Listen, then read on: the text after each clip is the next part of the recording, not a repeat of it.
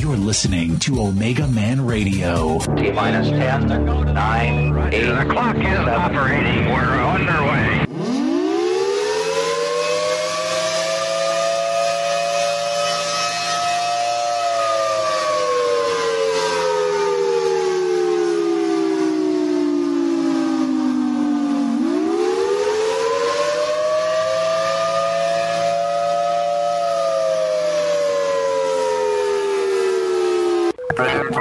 Are you ready? Ready to take a ride? Grab your coffee and strap yourself in If you listen, we can hear God's plan. because the show is about to begin. You're listening, you're listening to the Omega Man Radio Network.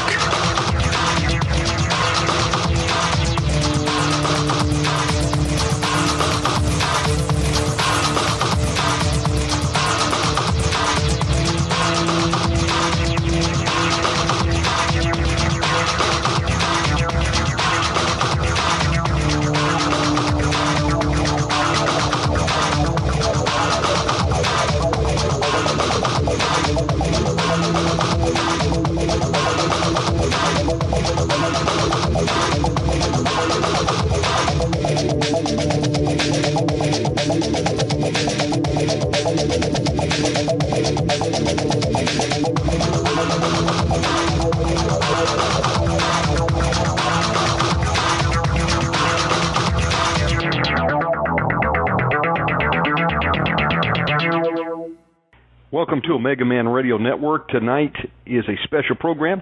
We're going to have a great guest on tonight, Benjamin Baruch. But before we get started, I'm going to be reading some word for you. So if you have your Bibles with you, your swords of the Spirit, get them out now because we're going to uh, open up to the book of Luke, chapter 1, verses starting with 5. Again, Luke chapter 1, starting with verse 5. Here we go.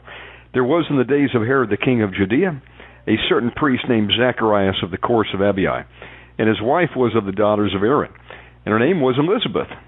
And they were both righteous before God, walking in all the commandments and ordinance of the Lord blameless. And they had no child because that Elizabeth was barren, and they were both now well stricken in years. And it came to pass that while he executed the priest office before God in the order of his course, according to the custom of the priest office, his lot was to burn incense when he went into the temple of the Lord. And the whole multitude of the people were praying without at the time of incense. And there appeared unto him an angel of the Lord standing on the right side of the altar of incense. And when Zacharias saw him, he was troubled, and fear fell upon him. But the angel said unto him, Fear not, Zacharias, for thy prayer is heard, and thy wife Elizabeth shall bear thee a son, and thou shalt call his name John, and thou shalt have joy and gladness, and many shall rejoice at his birth. For he shall be great in the sight of the Lord, and shall drink neither wine nor strong drink, and he shall be filled with the Holy Ghost, even from his mother's womb. And many of the children of Israel shall he turn to the Lord their God. And he shall go before him in the spirit and power of Elias, to turn the hearts of the fathers to the children, and the disobedient to the wisdom of the just, to make ready a people prepared for the Lord. And Zacharias said unto the angel, Whereby shall I know this? For I am an old man, and my wife well stricken in years. And the angel answering said unto him, I am Gabriel, that stand in the presence of God, and am sent to speak unto thee, and to shew thee these glad tidings.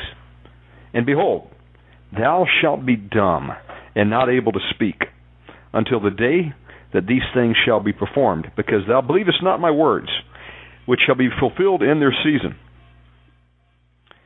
Now, I was reading from uh, the book of Luke, chapter 1, starting with verses 5 and going down to verses 20. And you know, as I was doing some Bible study this week, uh, I'm reading that and I just stopped right there on the page. And it was like the Lord spoke to me. How often do we doubt the word of the Lord? You know, many of us um, read the word and we just don't believe it. Or maybe the Lord has spoken to you in your life and given you a promise. And you say, oh, well, You know, it may or may not happen. Folks, I'm here to tell you that when God speaks, you can take it to the bank. You know, here the angel Gabriel was sent to Zacharias, and even seeing the angel, Zacharias, you know, tempted God. You know, he said, like, show me a sign, basically. You know, because of that, um, he got a sign all right. He was struck dumb for about nine months. Heaven forbid your tongue was tied where you couldn't speak for nine months, but that's exactly what happened. And as I was reading this, you know, two things were impressed upon me. You know, it says, And behold, thou shalt be dumb and not able to speak until the day that these things shall be performed. You know, it's talking about a future date, because thou believest not my words, which shall be fulfilled in their season. And um, I glean from that many times the Lord will bring a word, even a warning. Uh, he'll give you a promise, and it's for a future date. And uh, in its own time, it will be performed. Listen, God is not a man that he should lie. Just as the uh, the verse in Jeremiah one twelve says, "Then said the Lord unto me, Thou hast well seen, for I will hasten my word to perform it." You know, God watches over His word to perform it. And again, if God tells you something or speaks something, it's going to happen, folks. You can take it to the bank. If God were to lie, the universe would implode. I also want to uh, give you Habakkuk 2 3. It says, "For the vision is yet for an appointed time, but at the end it shall speak and not lie. Though it tarry, wait for it, because it will surely come. It will not tarry." Now, men will let you down. But when it comes to God, you can be assured that uh, if He said it, it's going to happen. And um, I'm speaking, you know, with some experience here. I've seen things that were uh, promised in my own life, and uh, I didn't see it come to pass immediately. But then, in its proper season, it happened just like the Lord had declared it. So, a little bit of encouragement there for those of you that are hanging on to some promises of the Lord. You know, again, God will watch over His word to perform it, and uh, things will happen in its own season. You know, there's a a season to be born. There's a season to die. There's a season to rejoice. There's a season to cry. Paraphrased. Everything in its own season. So that's my word for today. Well, let's go to uh, a song, and then we're going to be bringing on our special guest tonight, Benjamin Baruch. God bless everybody that came out tonight, and I would like to encourage everyone that when you remember Omega Man Radio, you'll remember to bring a friend because uh, there's many people out there that uh, need the word for this hour, and uh, that's what we're endeavoring to do: bring the word of the Lord for this hour, and um, carry on in the full gospel that Jesus Christ has called us all to do as servants in Christ. Thank you, folks. We'll be right back after the song. Let's welcome special guest tonight, Benjamin Baruch on Mega Man Radio. Benjamin is author of The Day of the Lord is at Hand and his website is benjaminbaruch.com. He's going to be bringing an anointed word from the Lord tonight, and I would like to uh, encourage everyone out there to tell a friend about Omega Man Radio. And when you think about tuning in, think about uh, someone else that may need this message, and invite them to join in our live chat and listen along live or on the MP3 archives, which are available up at iTunes for free or you can go to uh, omegamanradio.com, our master website, click on the RSS button, and you'll see uh, a link for downloading all of our programs. Well, without further ado, let me welcome Benjamin on. And Benjamin, it's an honor to have you on tonight. And uh, I'll give you the microphone at this time, brother. God bless you. Well, thank you, Shannon. It's uh, the honor is actually mine. The honor is mine, brother. Um, and that song we all heard, that was Hall of Mirrors, and um, I think that was Malcolm and Alwyn. Some of you who've been uh, part of the community of the faithful for uh, as many years as as I have. Uh, for me, this is my 40th year walking with the Lord. I got saved in 1971, and back in those days, Malcolm and Alwyn were uh, they were part of the contemporary Christian worship, Christian music. It was spirit filled It was spirit filled. It was of the Lord. It was before the uh, apostasy crept in among us, and uh, so it's great. Thank you, Shannon, for uh, playing that as part of the preamble to the show. Hallelujah, hallelujah. Great to be here, folks. Now, I don't have the chat room, but Shannon does, and so I'm not going to be keeping up with the conversation. But Shannon, if uh, any particular comments come up that you want to fire by me, um, just send me an email, and I'll, I'll try to address them as I move forward with what we're going to be sharing tonight. Amen. Well, let's pray. Let's pray, everybody. Father, we come with thanksgiving and praise. We enter your courts with thanksgiving, Father. And we enter your tabernacle with praise, and we lift up the name that is above every name Jesus, Yeshua, the King of kings and Lord of lords. And Jesus, we look to you right now. We ask for the leading of your Spirit. We ask, Lord, that you would be exalted in this time, that your name would be lifted up, and that your word of truth and your word of life would come forward as living manna out of heaven to nourish our spiritual man and as living water poured out through your Holy Spirit to quench our thirst within, Lord. We look to you. We look to your word. We bow our knee before you, Lord. We confess that Jesus Christ is Lord and him alone. And so, Lord, we look to your word. We ask you to speak.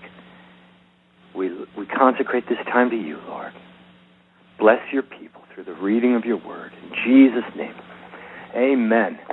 Amen. Well, folks, I want to uh, just tell you how pleased I am to be back uh, on Saturday night uh, to search the scriptures with the audience of the Omega Man show, and um, I'm going to take us up to um, current day. We're going to we're to roll forward through time in the book of Isaiah, and we're going to go to what is on our television sets tonight, and and what is being spoken out of the heavens to our country in this hour, and to the exact point in in the scriptures, in Bible prophecy, and in the book of Isaiah, where we are in the chronology of time.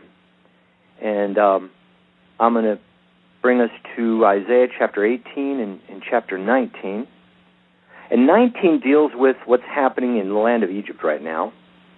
And we'll get into that. I will, as a preamble to it, though, I want to start in chapter 18, which is a prophetic word to the United States of America. Now, some of you may not realize that. You may not have perceived Isaiah 18 was a, a scripture speaking to the United States and we're going to go through how we know that that is, in fact, the message of this prophecy. And now some may have questions in their mind, uh, perhaps being confused by some of the context or some of the the text here in the scripture. But we must remember that we're told in scripture that when the Lord God Almighty speaks, he speaks twice. And surely every prophetic word is fulfilled twice. And you can see evidence of that everywhere. There's the coming of the Messiah, which was prophesied. Probably the central prophetic revelation is that the Lord would send a Messiah. A Savior was going to come and save us.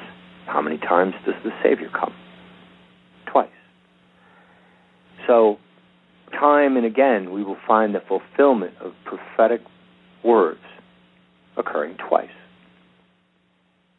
And much of Bible prophecy, matter of fact, pretty much the whole book, was prophetic to the time that it was spoken, to the time that it was written. It also speaks to the time of the end, to our time, to our generation. So that is why oftentimes people get confused. They they don't understand that the prophecies are going to be yet fulfilled again.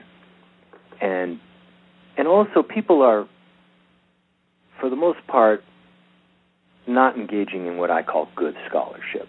They're not looking carefully. They're glossing over the scriptures and coming to the wrong conclusions. We're going to look carefully tonight. And let's start with Isaiah 18 let's start in verse 1 woe to the land shadowing with wings which is beyond the rivers of Ethiopia. This land lies in the great distance. Woe to the land shadowing with wings. The word in the Hebrew for shadowing is tes al sa, and it means clattering, a whirring of wings, a cymbal, a buzzing. Woe to that land that has got whirring wings over it. Lots of aircraft in the skies above this land. Lots of buzzing, lots of clattering, lots of commerce. The people are buzzing about. Verse 2 that sends ambassadors by the sea, even in vessels of bulrushes, upon the waters, saying, Go, you swift messengers, to a nation that is scattered and peeled, and to a people who are terrible from the beginning. Hitherto, a nation meted out and trodden down, whose land the rivers have spoiled. Well, that's a, there's so much in verse 2. Let's just break down a little bit of it. Let's look into that word scattered. It's the word mashak, and it means to draw, to sow, to develop, to march, to remove, to scatter, to stretch out. A nation of people who marched They stretched out. And they're peeled. The word peeled is morat. It means obstinate, strong willed. It means independent. It also means peeled or clean shaven. A nation of people who march forth. They started on the East Coast in the colonies and they marched forward, always looking for the new frontier independent. Wouldn't that describe the United States of America? Were we not independent from our beginning with our Declaration of Independence? And to a people terrible from their beginning, the word for terrible is yareh, to fear. And it actually translates to morally revere. These people from their beginning were morally reverenced. These were consecrated people. At the beginning of this nation, the founding fathers of this nation were morally revered. These were righteous men that founded this nation of scattered and peeled people. And they were dreadful. They were held in reverence. They were terrifying because in their moral uprightness, they had the power of God behind them. My eyes have seen the glory of the coming of the Lord who's trampling out the vintage where his grapes of wrath are stored. And he's loosing the fateful lightning of his terrible swift sword. And his truth is marching on. Glory, glory, glory, hallelujah. This is the United States of America, my friends. This nation shadowing with the wings of an eagle, whose people have marched across the continent looking constantly for the next frontier, a people who are strong-willed and independent, clean-shaven, and who in their in their formative or early years were morally upright. This was a righteous nation at one time. And they crossed a land that was meted out. Look what the scripture says. To a nation meted out. And the word for meted out literally means a cord for measuring. Figuratively, a ruler and you, you may not recognize this little trivia fact from history, but the way that the Earth was measured, the process of, of precise mapping and measuring of the Earth began in the 1800s through a process or a technology known as metes and bounds. And at the time, they literally meted out an area. They would literally mete it out. They would walk with a uh, two sticks with a line in between. It would measure one meet, and they would mete it out. And they literally marched across it and measured it precisely. And the United States of America was the first nation to be precisely measured by metes and bounds. This is the first nation meted out and trodden down. The word for trodden down is meb osah, and it means literally be to trampled underfoot, to literally be walked across the United States was literally walked across, although we did use covered wagons and horseback for part of it, whose land the rivers have spoiled. And the word for uh, spoiled there is divided. This nation has been has it, witness its land divided by many rivers. And if you get your globe out, or if you get your map of the world out, just look at how many rivers there are in the United States of America. And then go look at Europe, look at Russia, look at China, look around the rest of the world for another nation whose land the rivers have divided. You will find nothing like the United States of America. This land has more rivers, more waters, more Great Lakes than any land in the world. This is a land that has been spoiled or divided or separated by rivers and by waters and by lakes. Isaiah 18 is a prophecy to the people and to the nation of the United States of America. Not only that, it is a prophecy to this hour. I declare to you today that this day, in your hearing, this prophecy is being fulfilled. In your hearing. In this year, this prophecy will be fulfilled.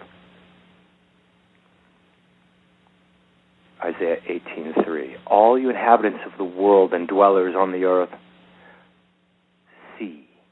watch look observe. When the Lord lifts up an ensign upon the mountains and when he blows a trumpet hear. And the word for ensign is naseh it means a flag a signal a token a sign a standard. The United States of America was a cup a signal, a sign, a token in the hand of the Lord, and he lifted it up on the mountains above all the nations as a sign to the earth. And for 200 years, the United States of America was a sign of freedom, and it was a sign of justice and of truth and of righteousness. And that nation that stood proud in its righteousness had a Bible in its hand and it had its eyes looking up to the God of heaven. And as President Washington said when he was first in office, when one of one of the people spoke to him and, and called him King Washington, and General Washington said, "No, sir. In this nation there be one king only, and he, Jesus Christ." No, the king over this land in that day was Jesus Christ, and this nation was a sign to the world. And now, having become an apostate, having fallen from the truth, having become a, de- dwelling place for devils and all of the unclean birds of this planet, it's once again going to be a sign of the soon and certain judgment coming upon the earth. Even as the United States was first and foremost in terms of revelation of truth, America had more truth more revelation, more Bibles, more churches, more teaching, more preaching, more of the anointing, more of God's healing power, more of everything God could give a people. And yet we we turned a deaf ear to his spirit. We turned a hard heart to the heart of the Lord. We turned away and pursued our own devices. We forsook the ministry of the kingdom and we followed our own inventions. And in many, many places we forsook the Lord entirely and followed demons and other gods and that which is not a God at all, becoming enslaved to that which had enslaved the carnal pagan nations. Now America will again be a sign. It will again be a symbol of what is about to come upon the whole earth. Isaiah 18:4 For so the Lord said unto me, I will take my rest. The Lord is going to sit down. He's going to take his rest. And I will consider, I will wait in my dwelling place like clear heat upon the herbs and a cloud of dew in the heat of harvest. The Lord will wait. Verse 5 For before, or in the King James, afore, and that really translates before the harvest, when the bud is perfect, and the sour grape is ripening in the flower. He shall both cut off the sprigs with pruning hooks and take away and cut down the branches. Folks, before the harvest, this is what's going to happen this year in America. I used to say in, in a soon summer, some soon summer, and after which the harvest But now I must say, this summer, and soon this coming harvest. And the word for aphor, this is very interesting. It's panim, but in this verse it is plural. And it's always used as a singular. It's always a singular tense in the scripture. And it's it's a relatively unused noun. Here it's used plural, and it literally means before the harvest, but it also means against or anger against the harvest or battle, the battle upon the harvest. And and more clearly, you could interpret this. This could be translated the face that turns in the harvest. The turning of the face in the time of the harvest. And I, I think of that um, song long time ago. You know, the Lord knows when the cold wind blows, it'll turn your face around. This harvest season, the Lord's going to do some face turning for a large group of people that refuse to listen to Him and they refuse to obey. They're pursuing their own inventions and they're walking in their own ways. Well, before this harvest, the Lord's going to turn the faces sharply. When the face is turned before the harvest, when the bud is perfect and the sour grape is ripening in the flower, this is the fall, my friends. He shall both cut off the sprigs with pruning hooks and take away and cut down the branches. Well, this is why the faces are going to be turned, friends.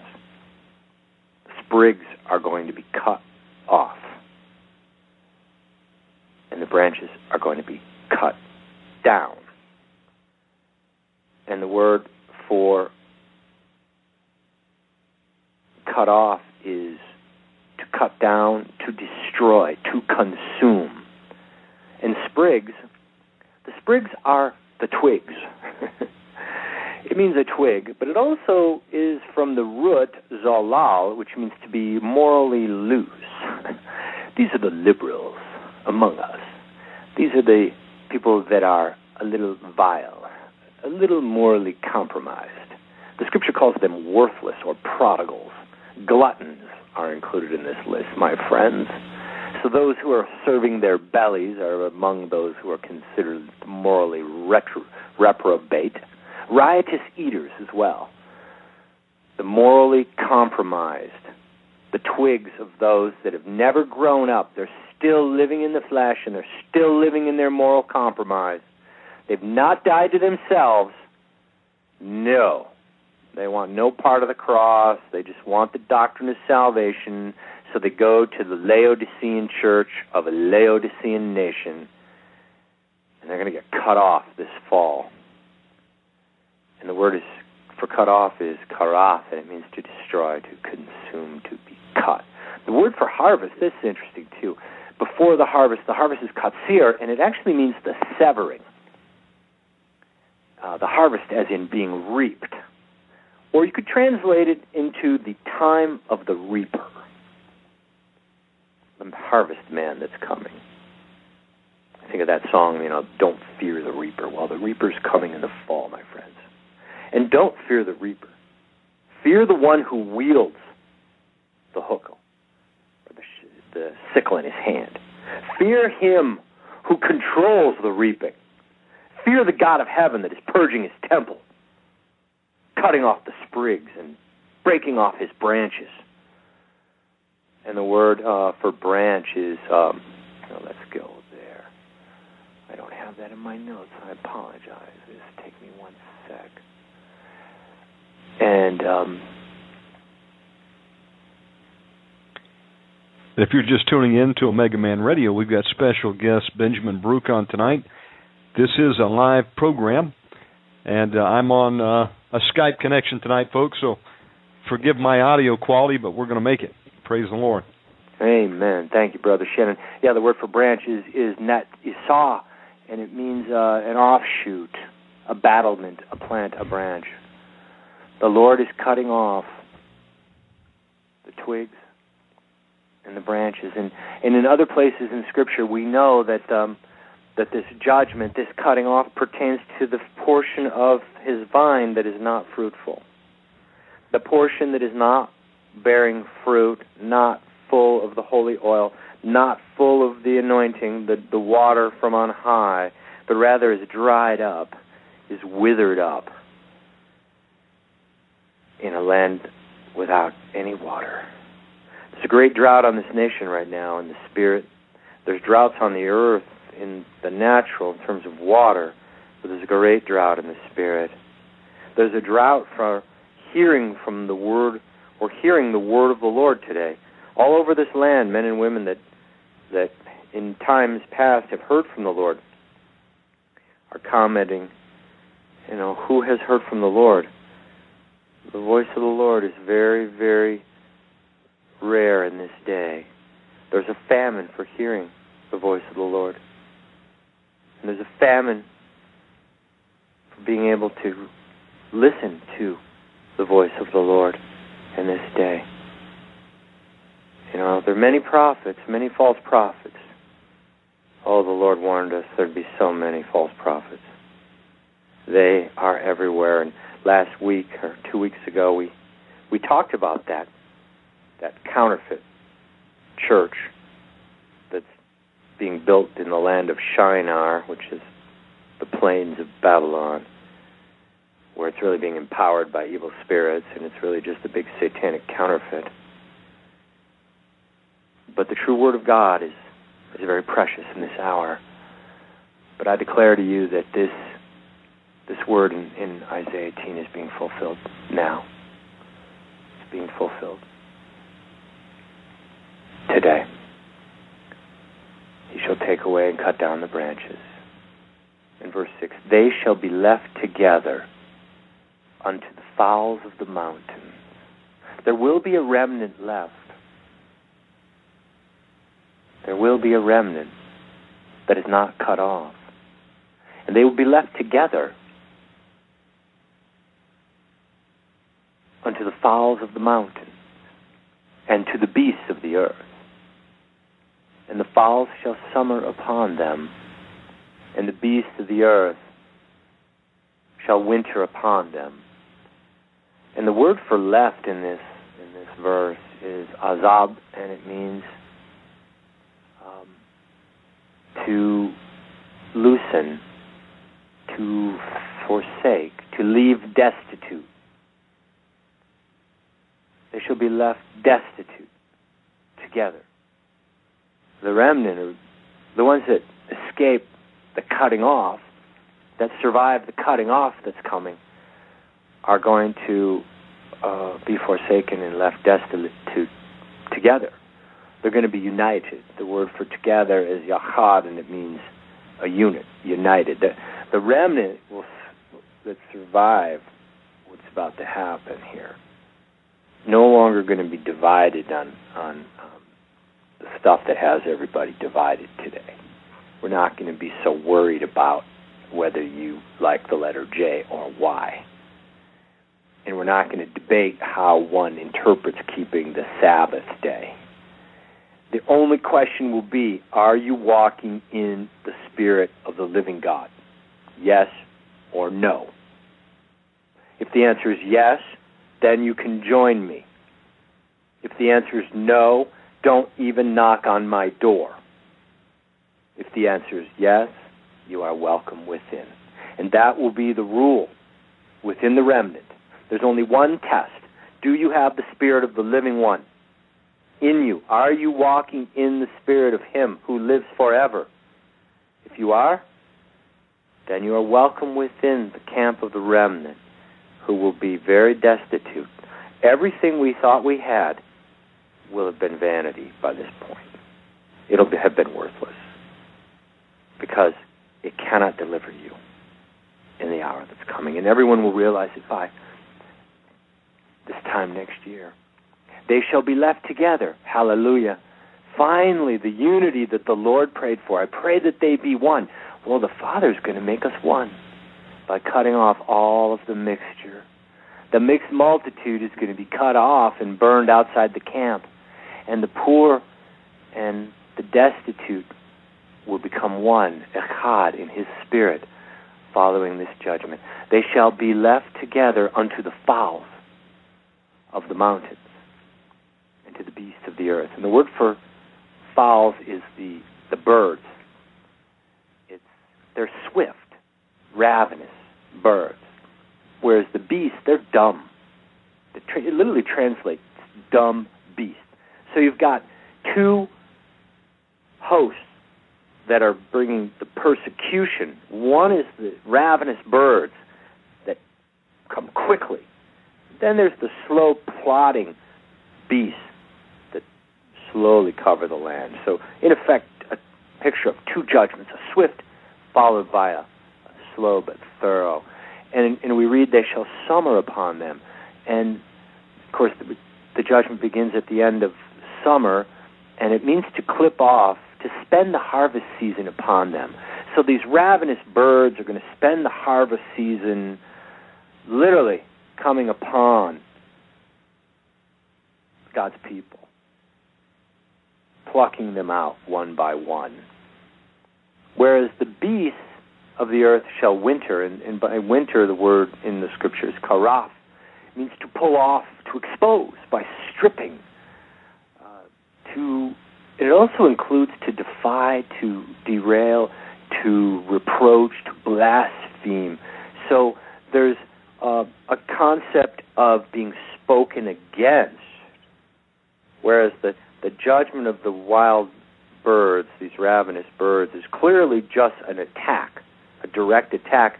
The wild beast that will follow next the winter, that follows this coming summer, also will be uh, defaming the remnant publicly. There's a propaganda element that the remnant of God's people will be lambasted publicly as somehow the enemy or part of the problem of what happened to America this year. And um, now let's go to verse 7. In that time, the time of the harvest, the judgment that's coming when the pruning hooks come out this fall. In that time shall the present be brought unto the Lord of hosts, of a people scattered and peeled, and from a people who were terrible from their beginning, hitherto, a nation that's been meted out and trodden underfoot, whose land the rivers have spoiled, to the place of the name of the Lord of hosts, the Mount of Zion. The Lord is going to be brought a present. Isn't that amazing? Out of all of this, the Lord gets a present. There's a present coming. Hallelujah. God's doing this incredible judgment on his people. And it's my witness. It's my opinion. I'm not making a prophetic declaration. I'm just making a Benjamin declaration. I just bear witness within me. This word's going to be fulfilled this year. And out of this judgment that's coming, there's going to be a people who are purified. Because when the Lord's judgments are in the earth, people shall learn righteousness. Scripture tells us it's only by judgment do we learn righteousness. Scripture declares that Jesus Christ learned obedience from the things he suffered. We too will learn perfect obedience through the trials and the tribulations that are coming and from the things that we are about to suffer. And out of those fires of tribulation that are coming, a people of pure language are going to be brought forth. People whose hearts have been purified. People who have repented from the depth of their being, who are now walking in true righteousness and now walking in holiness. And these people who've been purified through the fire are the Lord's portion.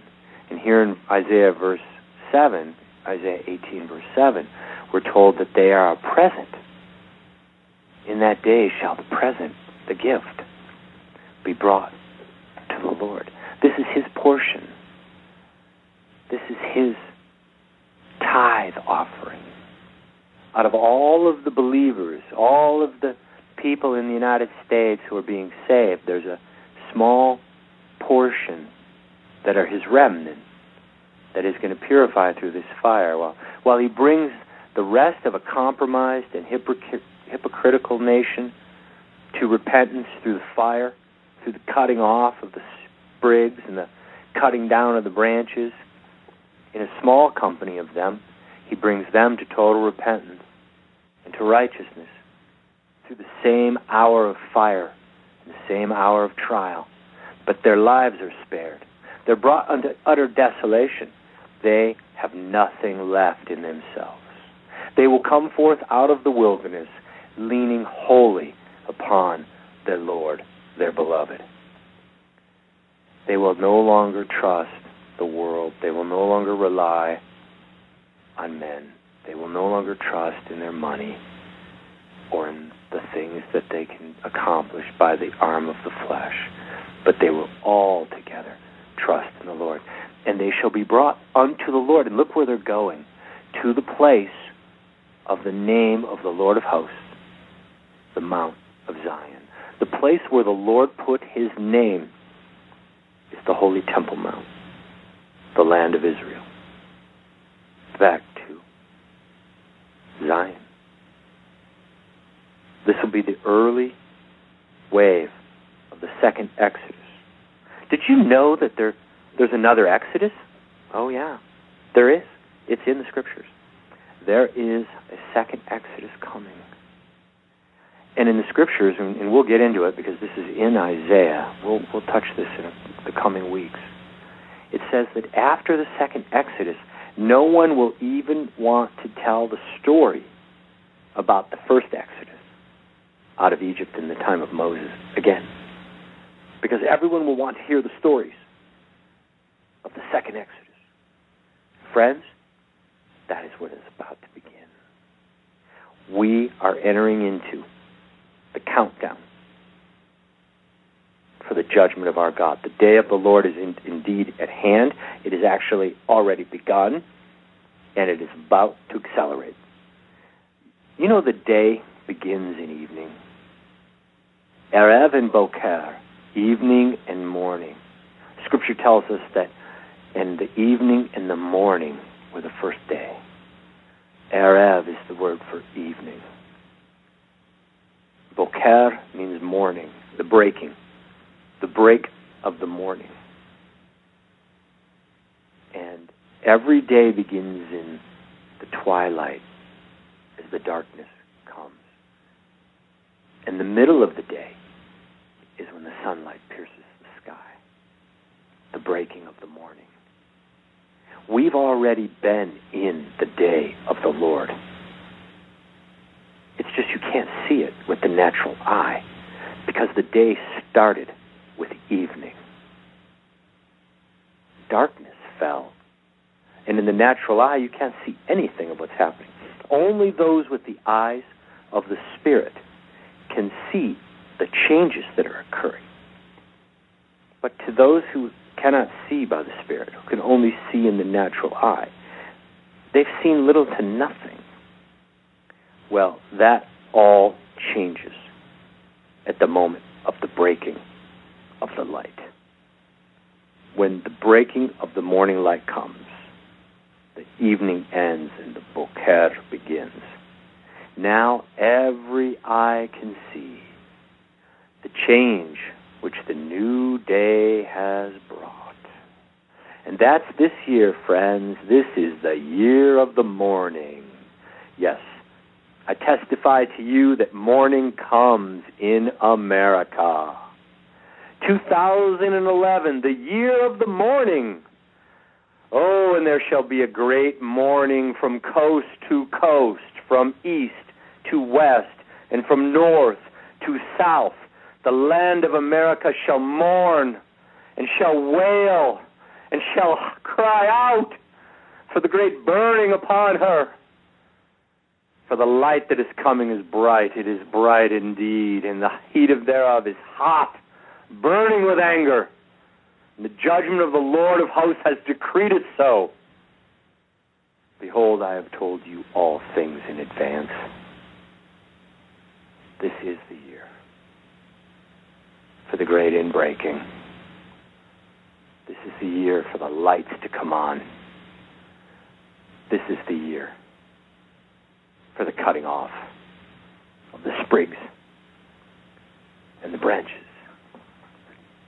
And so we have been warned by the Lord. And, and we're going to go back, friends. Um, I'm not going to omit the last 17 verses of Isaiah two weeks ago in the first show of this series, Search the Scriptures. We, we touched on Isaiah chapters 1 to 4, and we will go back. We're not skipping 5 to 17, but I felt that we should go to the contemporary uh, scriptures, which for this year and, and particularly for this hour are chapters 18 and 19 in this show. But um, in subsequent shows, we're going to go back and examine the balance of what is previously written in Isaiah's book, which is also relevant to our hour. But right now we are in um, 18 and and 19. So in, in chapter 18, we were told God identified America, that this prophecy is to America, and, and the, the warning in Isaiah 18 is that during the fall harvest, God's about to enter into the judgment with his people. And this is the judgment where he takes out the pruning hooks. He's cutting down branches, folks. And they will be the unfruitful branches shall be cut down and gathered together and burned in the fire. Jesus told us that if any man does not abide in me, and my word does not abide in him, then he shall be unfruitful. And like an unfruitful branch, he will be withered, and he will be cut off, and men will gather them in bundles. They're going to be gathered together. You know, concentration. All the uh, unfruitful branches are going to go to a concentration branch, place where you put concentrations together. And there, they're going to be cut up burned in the fire. But don't lose your hope. Don't lose your faith because you're not going to lose your salvation, only your head. And in the fire, you're going to be brought to total repentance. And you're not going alone. The Lord will not forsake his people. For a brief moment, it may appear as if he forsook you, but he will not forsake you. I can promise you he will come to everyone that calls on his name.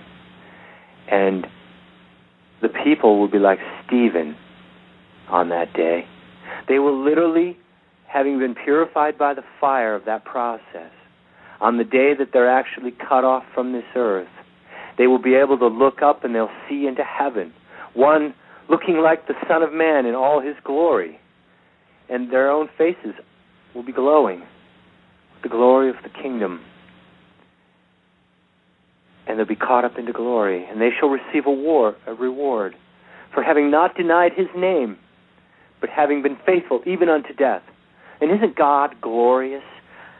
The mercy of the Lord, the wonder of his ways. Here he's taken a backslidden, compromised, sinful, corrupt church that will not hear the word of the Lord, that will not tolerate correction, that will beat his servants, ridicule his prophets, deride every word of truth that comes out of heaven. And the only way the Lord can get through to them is to literally hit them in the head. And in the process, God puts them in the fire. Oh, and it's an intense fire. Trust me in this brothers and sisters. Some of them will think they died and went to hell. I know. I speak from experience. Some of them will actually think perhaps they've died and gone to hell. But no, you've not gone to hell. You're merely in the repentance rehabilitation workshop. That's what I call it. It's kind of like a retreat. You know, you didn't figure out this repent thing correctly so the Lord's going to help you. He's sending you to his workshop where you will be taught how to repent, and you will repent, and you will be forgiven. Hallelujah. And you will be saved through the fire. And and having endured this incredible fire and been faithful unto his name, at the same time the Lord is using this fire to purge you of the sin in the flesh that you simply would not put off, you could not put off, or for whatever reason you were still subject to this flesh. You are not under the rule of his spirit, you are under the rule of the flesh. God sets you free through a fire that literally took your life of the flesh at the same time. In the same process, He's giving you a reward. You get a crown of glory. And you come through the other side in resurrection glory. And we shall be before the King forever. So I tell you, brothers and sisters, do not fear what man can do unto you do not fear what man can do unto you. I tell you the one to fear. Fear the Lord. Fear him who made your soul and can burn it with fire in order to purify it. Fear him, give glory unto him, for the hour of his judgment has indeed come upon us. You know, and God is not bringing this judgment on his children because he hates his children. God never changes. God still loves his people. But in order for you to enter into the kingdom, you must put off the works of unrighteousness. You must repent. You must become clean. We don't get there with our sin. And one of the deceptions of this Laodicean hour is that the simple belief in the doctrine of salvation is all that is required of a believer. Just believe in Him, and you're going to be saved. You know, here's the four spiritual laws. Just say this, you know, pray this prayer for one minute. You know, say these words after me, and that's it. God's done everything He's ever going to do in your life. Are you kidding me? No, that's not it. That's the beginning, not the end. And Jesus says to us, if you want to follow me, take up your cross and deny yourself. What was the purpose of the cross? To kill the flesh. What is the purpose of denying yourself? What, what part of yourself were you supposed to deny? The part that revels in the sin of the flesh. That was the part that was supposed to die. And the Lord says, And I called for fasting, and for weeping, and for mourning, and for prayer and supplication, and all I hear is revelry and feasting, and the killing of, animals, and the eating of flesh, the drinking of wine, and the making of merry and the people saying, Let us eat and drink, for tomorrow we surely die.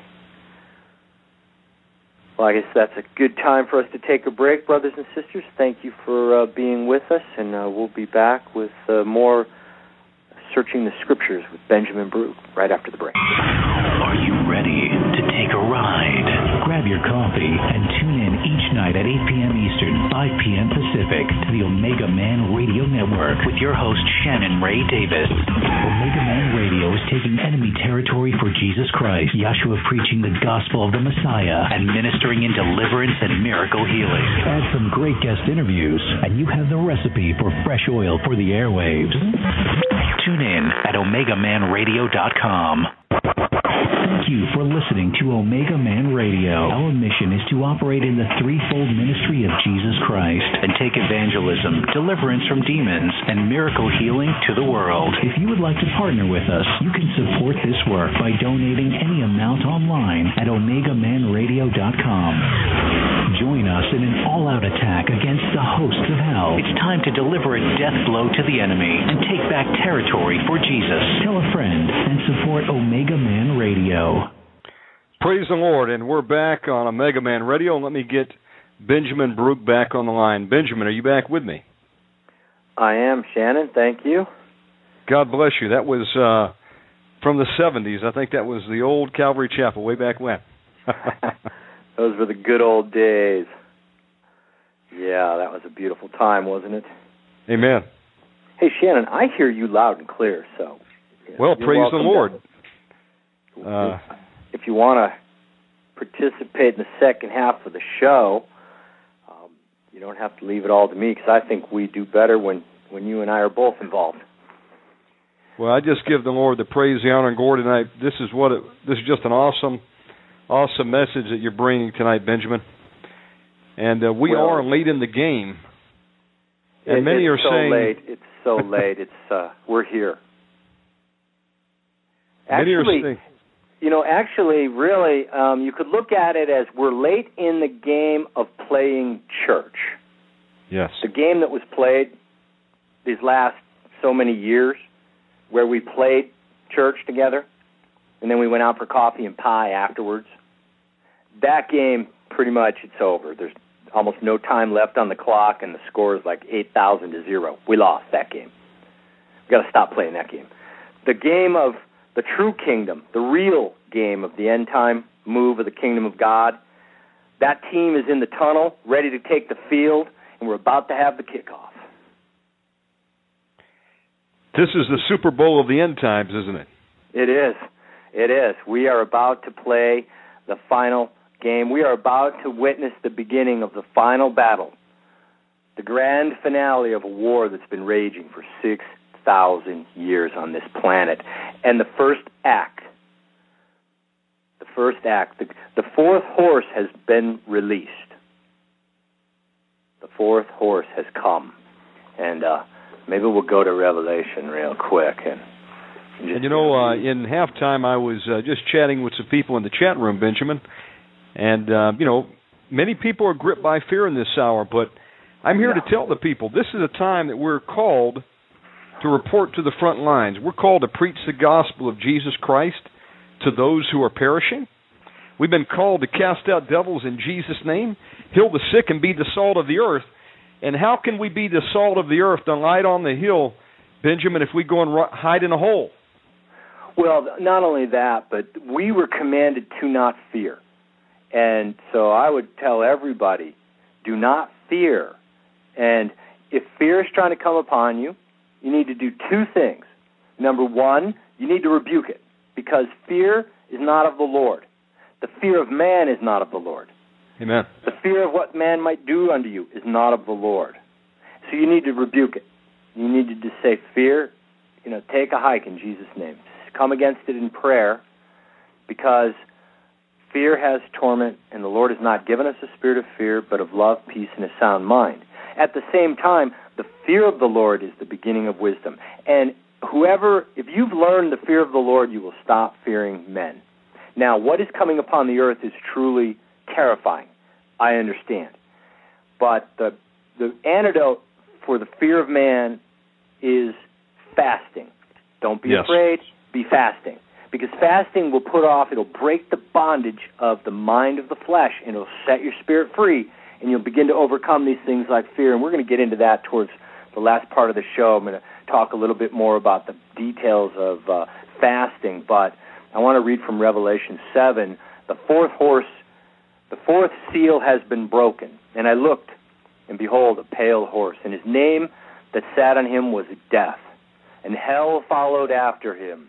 And power was given unto them over a fourth part of the earth to kill with the sword, and with hunger, and with death, and with the beasts of the earth, and with the birds that'll be summering, the beasts will be wintering. And the fourth seal has just been broken, and the first act of the fourth seal is set on the stage of Egypt. And the scriptures testify of it in Isaiah chapter 19, verse 1, and, and that's where we are right now. The burden of Egypt. And I got to tell you, brothers and sisters, the Lord revealed this to me in the last week while I was diligently seeking His face in prayer and in fasting, and God began to open my eyes and and just radical. Let me tell you, if you are obeying the Lord in this hour, and you are seeking Him diligently in prayer and in fasting, God is responding in radical ways. Now, if you're just a hearer of the word only, which is really the Laodicean gospel, We're just a very well taught group of people. We don't walk in the Spirit. We don't do the Word, but we know the Word really well. Um, then you're probably in confusion, and you're probably in fear, and you're probably striving because you're in the mind of the flesh, and the mind of the flesh is the mind of confusion, and the mind of striving, and it's you know it's trouble in this hour. So uh, stop being a hearer only, be a doer, get into the into what the Lord is doing, follow His instructions, and and get into uh, this end time move of the Spirit because there's a there's a latter rain that's being poured out on the people who are seeking Him with all their hearts, and who are picking up their cross, and who are denying their their self, their flesh. There's a latter day rain being poured out in this hour, and there's a great salvation and a mighty deliverance coming. Be a part of it, my friends. Isaiah 19, the burden of Egypt. Well, it starts in Egypt, and and you've seen it. It's already begun. You see it on the television every night. The burden of Egypt. Behold, the Lord rides upon a swift cloud. Didn't it come fast? Haven't the, inve- the events in Egypt been moving fast? And he shall come into Egypt, and the idols of Egypt shall be moved at his presence, and the heart of Egypt shall melt in the midst of it. And I will set the Egyptians against the Egyptians. I mean, is that not literally happening on the television set right now? And they shall fight every one against his brother, and every one against his neighbor, city against city, kingdom against kingdom. They're having these like urban battles right now in Egypt, and they shall fight every one against his brother. And the spirit of Egypt shall fail in the midst thereof. Their spirit is failing, and I will destroy the counsel thereof.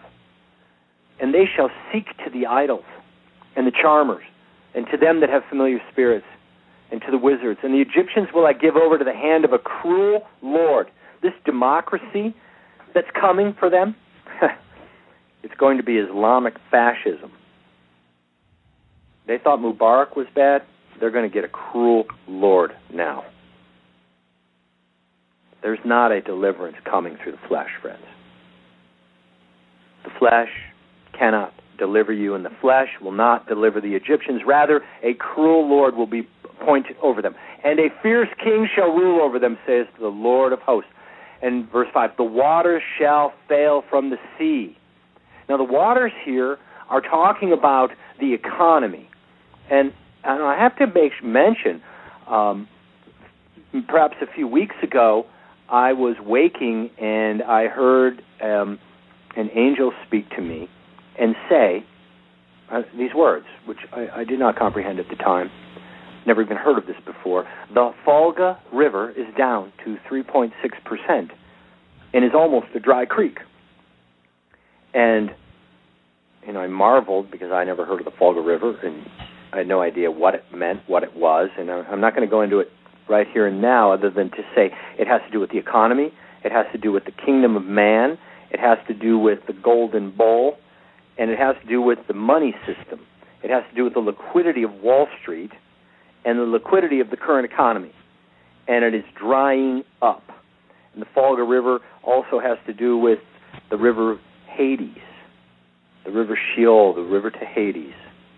It's the river of man as compared to the river of life. It's the river of death. And it's drying up. And it's almost a dry creek without any water. And in Isaiah, we are told that this water in Egypt will fail. And they shall turn the rivers far away, verse 6. I'm going to kind of just catch some highlights now. Verse 8, the fishers shall mourn. Verse 9, they that work in fine flax.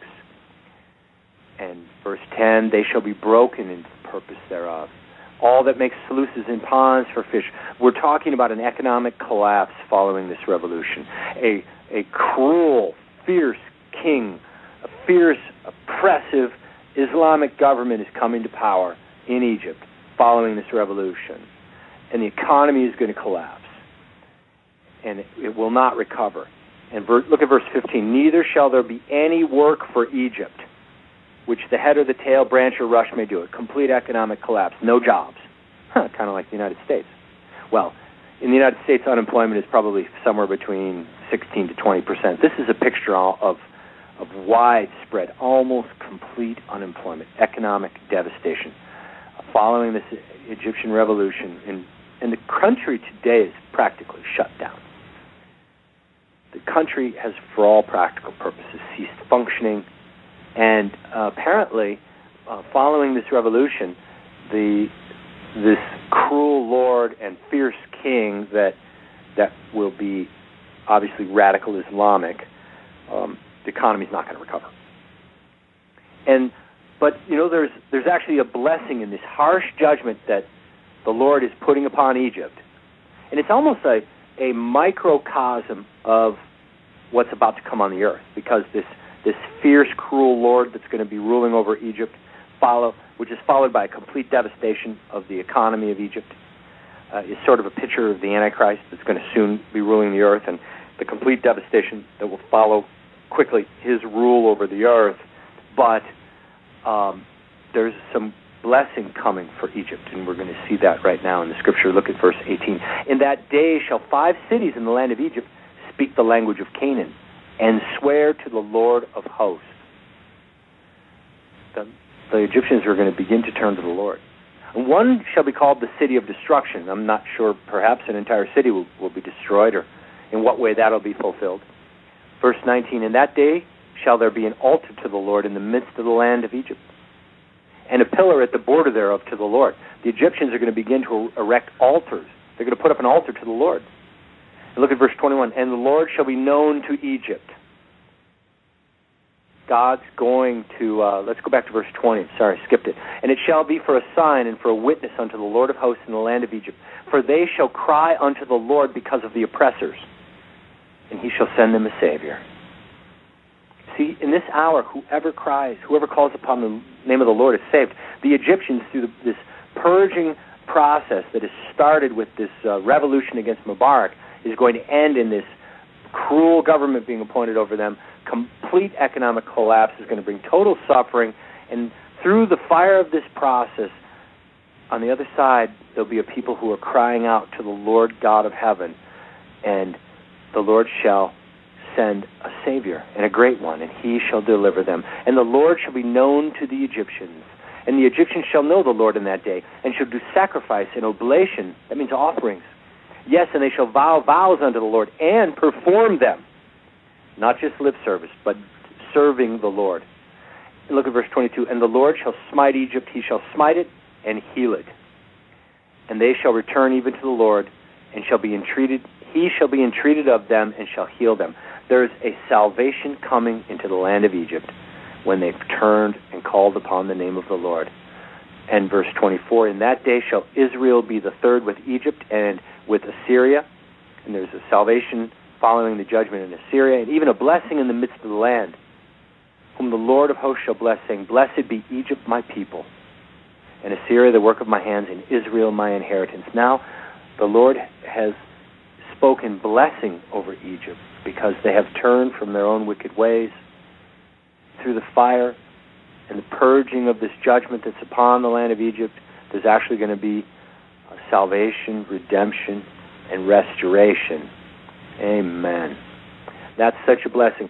Let's um, let's go forward in the book of Isaiah because I want to I want to leave you guys with some context on why we know these prophecies are last days prophecies. Why am I just I'm not just making this up, friends. There is a lot of confirming evidence that these chapters we're looking at pertain to the last days. Let's move. Um, chapter 20, if you care to read it, is dealing with how Isaiah had to walk naked as a captive and, and into captivity, and it's a picture of the captivity that's about to come upon the church. I'm not going to go into that in detail. We'll leave that for another show. Let's go to chapter 21. Um, this is, again, speaking to this hour, and it's the burden of the desert of the sea. As whirlwinds in the south pass through, so it comes from the desert, from a terrible land. A grievous vision is declared unto me. The treacherous deals, dealer deals treacherously, and the spoiler spoils. Go up, O Elam, besiege, O Media all the sighing thereof have I made to cease. Therefore are my loins filled with pain. Pain has taken hold of me, as the pain of a woman that travails. Oh, yes, we are in travail now. The woman of Revelation 12 is indeed beginning to travail in the birth pains of the kingdom. I was bowed down at the hearing of it. Yes, if you hear this report, if you can actually hear what I'm saying, it will bow you down. I was dismayed at the seeing of it. Yes, when you see what I'm saying come to pass, you will become very dismayed. Your heart will pant, fearfulness will affright you. The night of your pleasure will he turn into fear unto you, unless you have already died to your flesh. And then you will not be afraid of men. But for most who are still walking in the flesh, yes, a time of great fear and terror is coming. Verse 5 Prepare the table, watch in the watchtower, eat, drink, arise, you princes, and anoint the shield. For thus has the Lord said unto me, Go, set a watchman, let him declare what he sees. And he saw a chariot with a couple of horsemen, a chariot of asses, and a chariot of camels. And he hearkened diligently, with much heed. And he cried, A lion, my lord. I stand continually upon the watchtower in the daytime, and I am set in my ward whole nights. Friends, that's kind of one of my personal scriptures because that's been my life these last 12 years. The Lord said unto me, Go as a watchman, go up onto my wall and watch. And I saw a lion. There's a lion coming. The lion emerges from the thicket, and the destroyer of the Gentiles is on his way. I saw a beast rising up out of the sea, with the head of a lion, body of a leopard, and the feet of a bear. The lion is a picture of the Antichrist, who be the he's the destroyer of the Gentiles. The lion has emerged from the thicket. You know, the lion is a very crafty beast. It crouches in the grass. It stalks its prey subtly, silent, getting closer and closer to the goal. And the prey is unaware, oblivious to the danger comes ever closer. Until the lion is close enough to pounce. And at the point where the lion has got close enough to its goal, it then stands out of the grass, frozen, eyeing its prey. But it's now appearing for all to see before it moves. And that's the moment we're in right now. The lion has stood up from the grass. I mean, if you're if you're any bit awake you can see this lion kingdom, this this new world order, this global totalitarian system, this super corporate fascist police state that's being formed. This is the lion standing up from the grass, and it's ready to roll. And I stood continually upon the watchtower in the daytime and in my ward all the night. And I can tell you, the ones that the Lord has called as watchmen for this hour, and I was one of them, I have been in my ward. I have been watching continually in the daytime and in my ward all night long. We have been watching continually around the clock, day in, day out, for weeks, for months, for years. And now we're crying out, a lion, a lion. And behold, here come a couple of chariot of men. The word for couple is with a couple of horsemen. The word for couple is two. Here comes two men. Two horsemen have come. I see two horsemen coming in the distance. And what's the report that comes back from headquarters? Babylon has fallen. Has fallen. And all the graven images of her gods have been broken unto the ground. O my threshing, and the corn of my threshing floor, that which I have heard of the Lord of hosts, the God of Israel, have I declared unto you. Now, friends, the watchman is now seeing the Antichrist kingdom come into power, along with the false prophet, the two riders. Jimi Hendrix talked about this in his song, All Along the Watchtower. Two riders were approaching and the wind began to howl. Well, the wind is howling now, my friends, and the weather is storming now, and the earth is reeling and shaking now, and nations are beginning to shake, kingdoms are beginning to tremble, and the very he- power of the heavens are being cast down now. You can see two riders approaching. False Messiah and a false prophet are coming for the final deception of humanity. And at the same time, we are told Babylon is fallen. Babylon has already fallen. The Antichrist kingdom comes to power after the fall of Babylon America. It's past tense. Remember, I told you at the beginning of the show, all prophetic word is revealed or fulfilled twice. So the mystery kingdom Babylon, the final kingdom of Babylon, is actually judged twice. How's that possible? Well, it's judged first in the judgment of the United States of America, which takes place in the next two years, 2011, 2012. It's completed by the fall of 2012, at which time America lies in, in ruins. Her cities are smoldering, you know, piles of rubble. Most of her citizens are dead. Her remnant is desolate and huddling together under the shelter of the hand of the Lord. And then two riders come unto the world scene and quickly erect a one world government. But Babylon, Babylon is already fallen. And oh, my threshing and the corn of my floor. The word for threshing means a downtrodden people, the people of the threshing floor. Oh, of the people, the people of the threshing floor. That which I have heard of the Lord of hosts, the God of Israel, have I declared unto you. Have I declared unto you. What of the night? The burden of Dumah, Isaiah 21, verse 11. He calls it. He calls to me out of Mount Seir. Watchman, what of the night? Watchman, what of the night?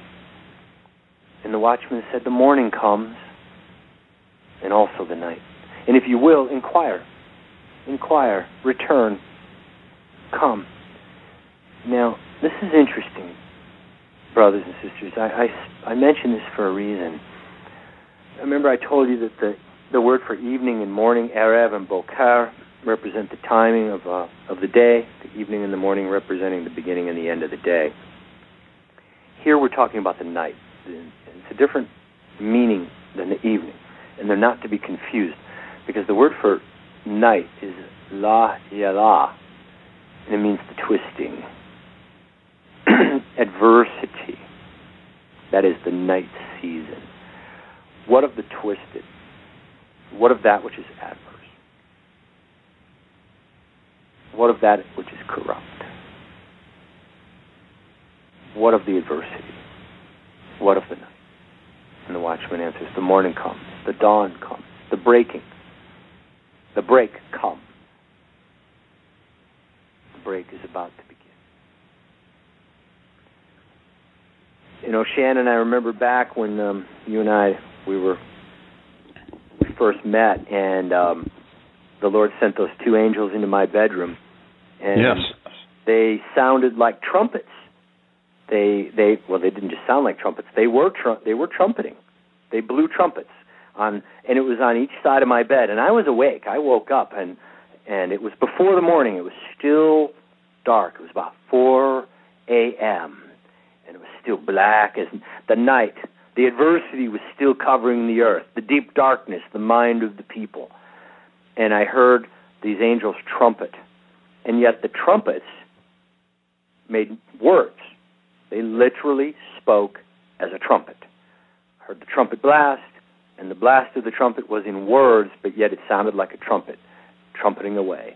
And the, the angel said, the first trumpet said, Do you know what time it is? And then the next angel on the other side of the bed trumpeted and answered and said, It is time for the light of the morning to break through. And that's this hour.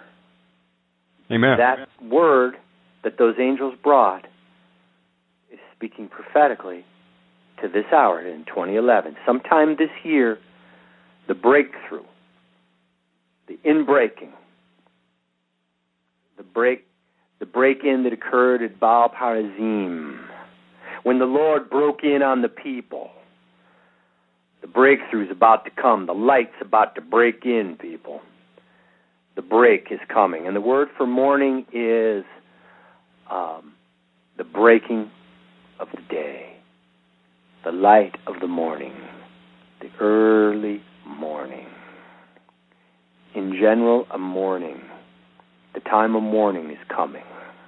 And isn't it interesting in the English language how words in English have such a parallel meaning to their meaning in the Hebrew?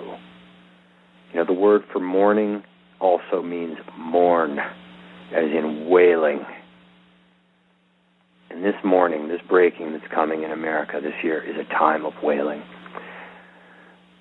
I want to leave us. Um, I want to leave Isaiah. We're going to just go to one more section. We're going to go over to Isaiah 24, and don't worry, we will come back over everything that we've passed over, brothers and sisters, because there's just so much here in Isaiah that that I want to share with you. And this is all um, things that the Spirit has been impressing on me relatively recently. It's amazing how much the Lord can hide in His Word, and yet when He brings it out, it's just profound. I want to go to Isaiah 24. I, I want to answer if any of our listeners are questioning, you know, what is what in the world is Benjamin talking about? Why, why does he think these are last days prophecies?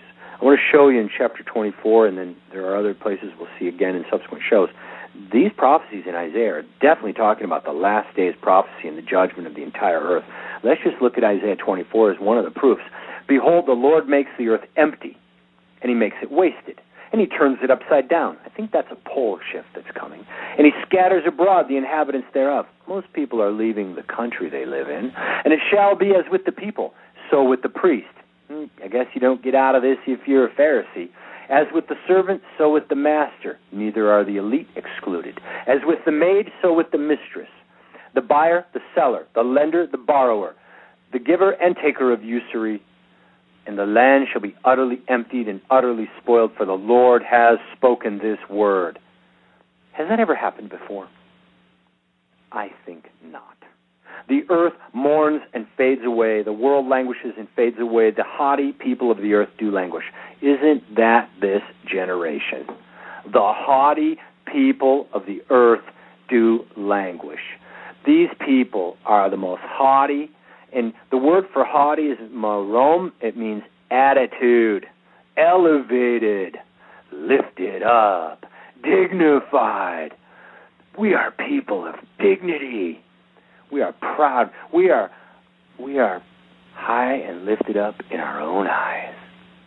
Oh yeah, the haughty people of the earth do languish. And that languish means that word for languish means mourn. There's that mourning again. You just can't get away from that breaking in of the morning, can you? It's just everywhere around us. And the earth also is defiled. Yeah. So much for the haughty people. And the word means corrupted morally, polluted, profane, greatly defiled. The earth, the actual ground, is defiled because of the immorality, because of the blood of the innocents that have poured out on this land, because of all the sins and curses spoken. The earth has become defiled under the inhabitants. Under your feet, the ground is cursed unless you have redeemed it. And I would suggest to our listeners, brothers and sisters, pray over your land. Remit the sins. Repent of the sins committed on your ground. Repent of your sin. Repent of your generational sin. Repent of your family bloodline sin. Repent of everything around the, gla- the ground on which you dwell.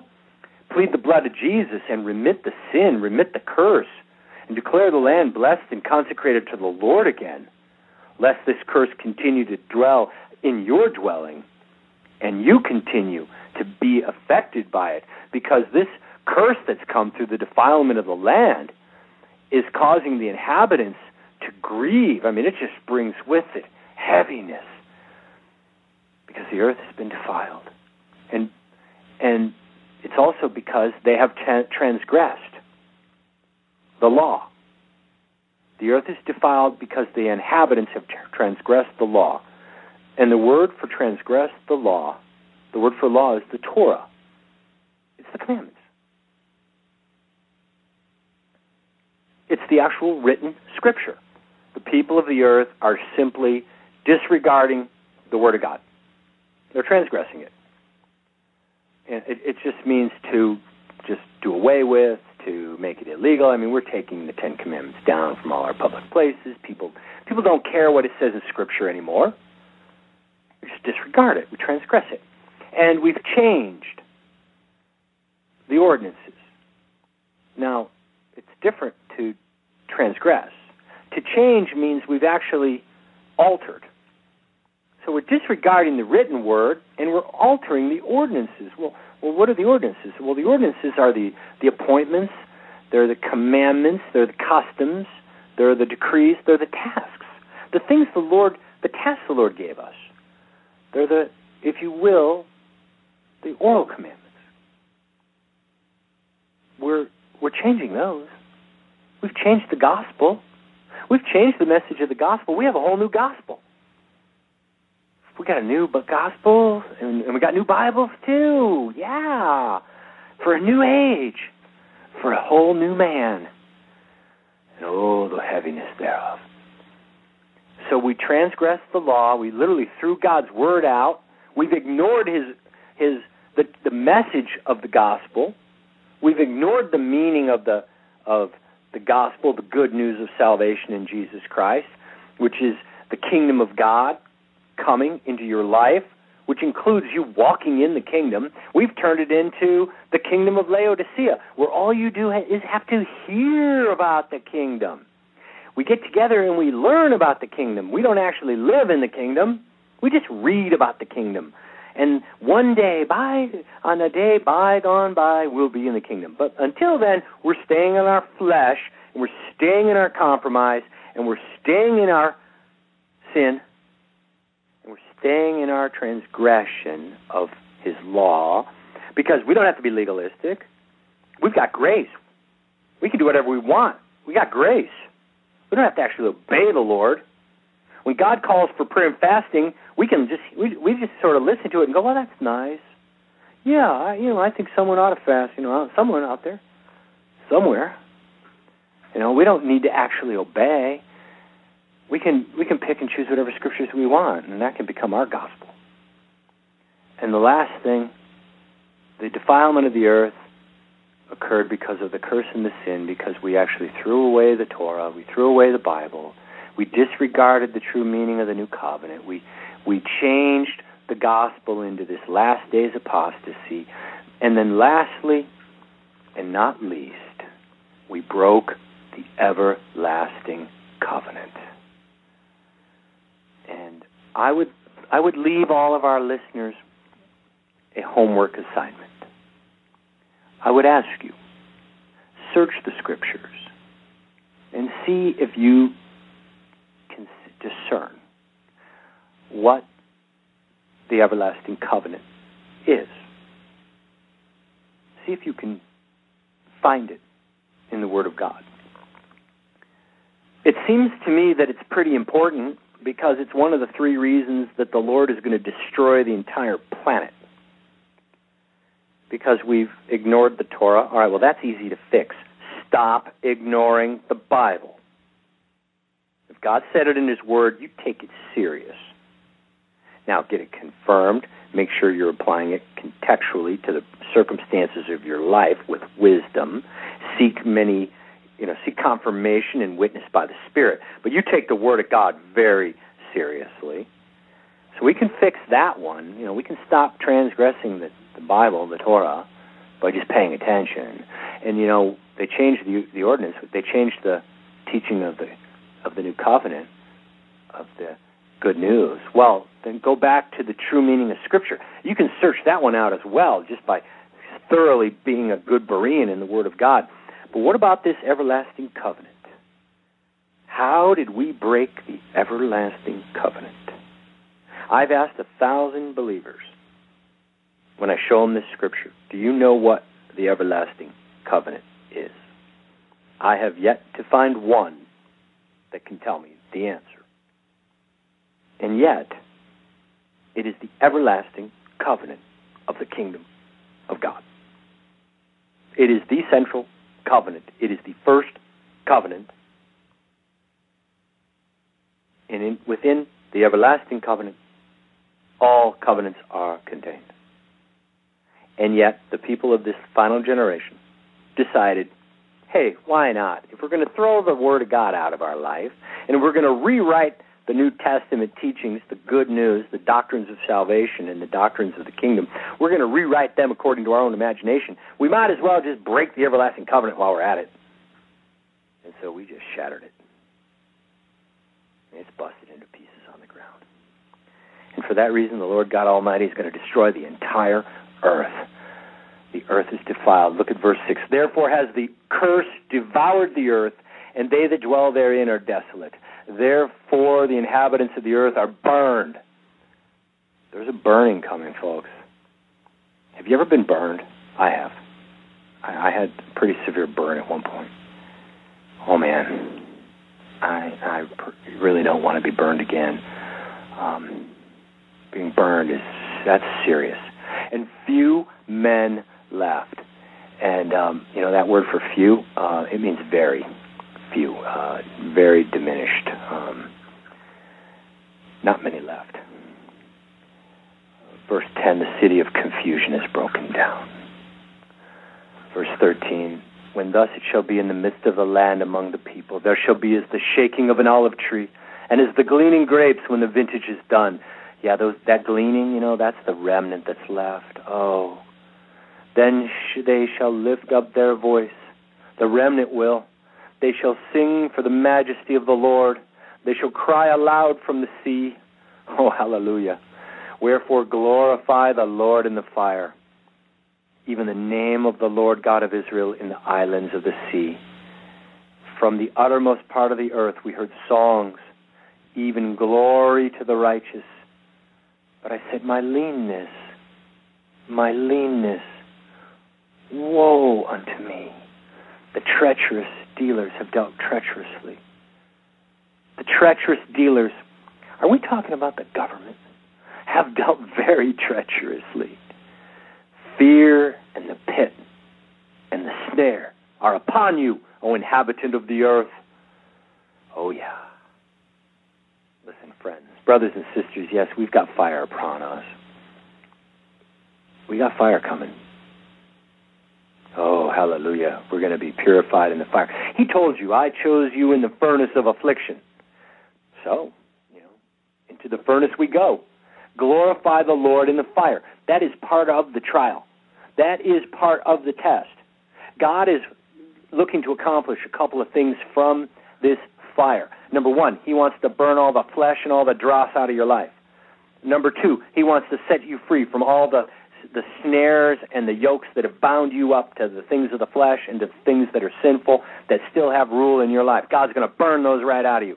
Number three, He wants to burn holy faith into you.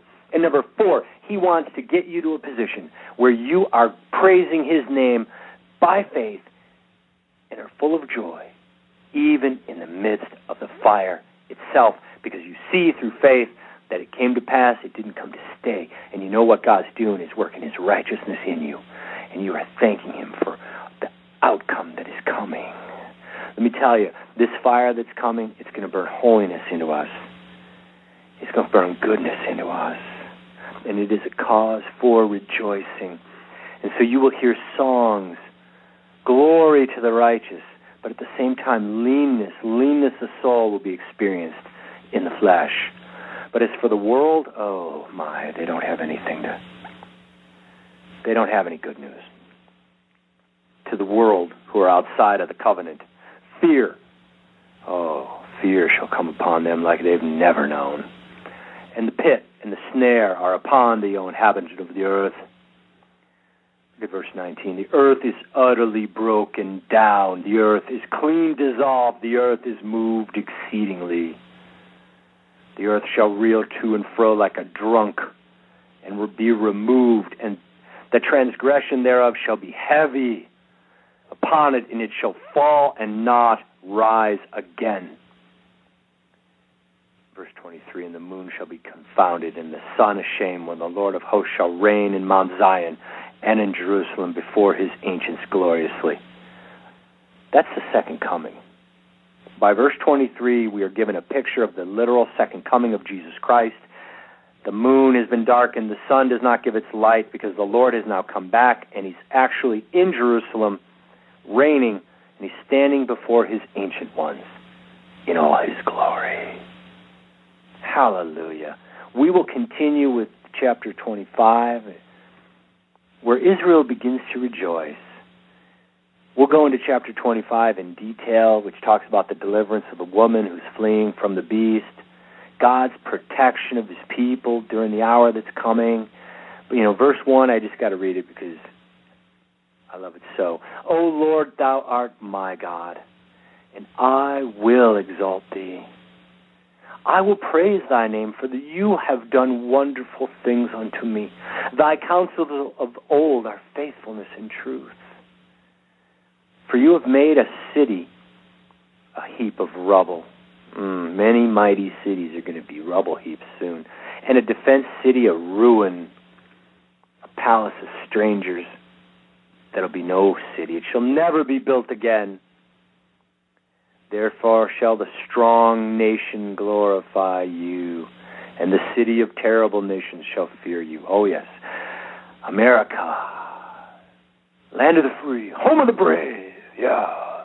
We're number one, number one, the strongest nation.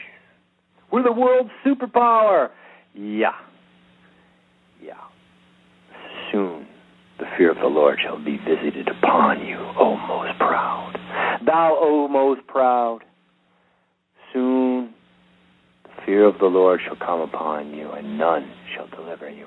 We'll stop right there in terms of uh, our study in Isaiah. And um, Brother Shannon, we're good to go if we uh, go past um, two hours a little bit. Amen. Uh, would you like to take a break? Um, yeah, let's take a quick break, and then we're going to come back with um, some more. Uh, Amen. Praise God. Uh, you're listening to uh, Benjamin Baruch tonight. This is a live program.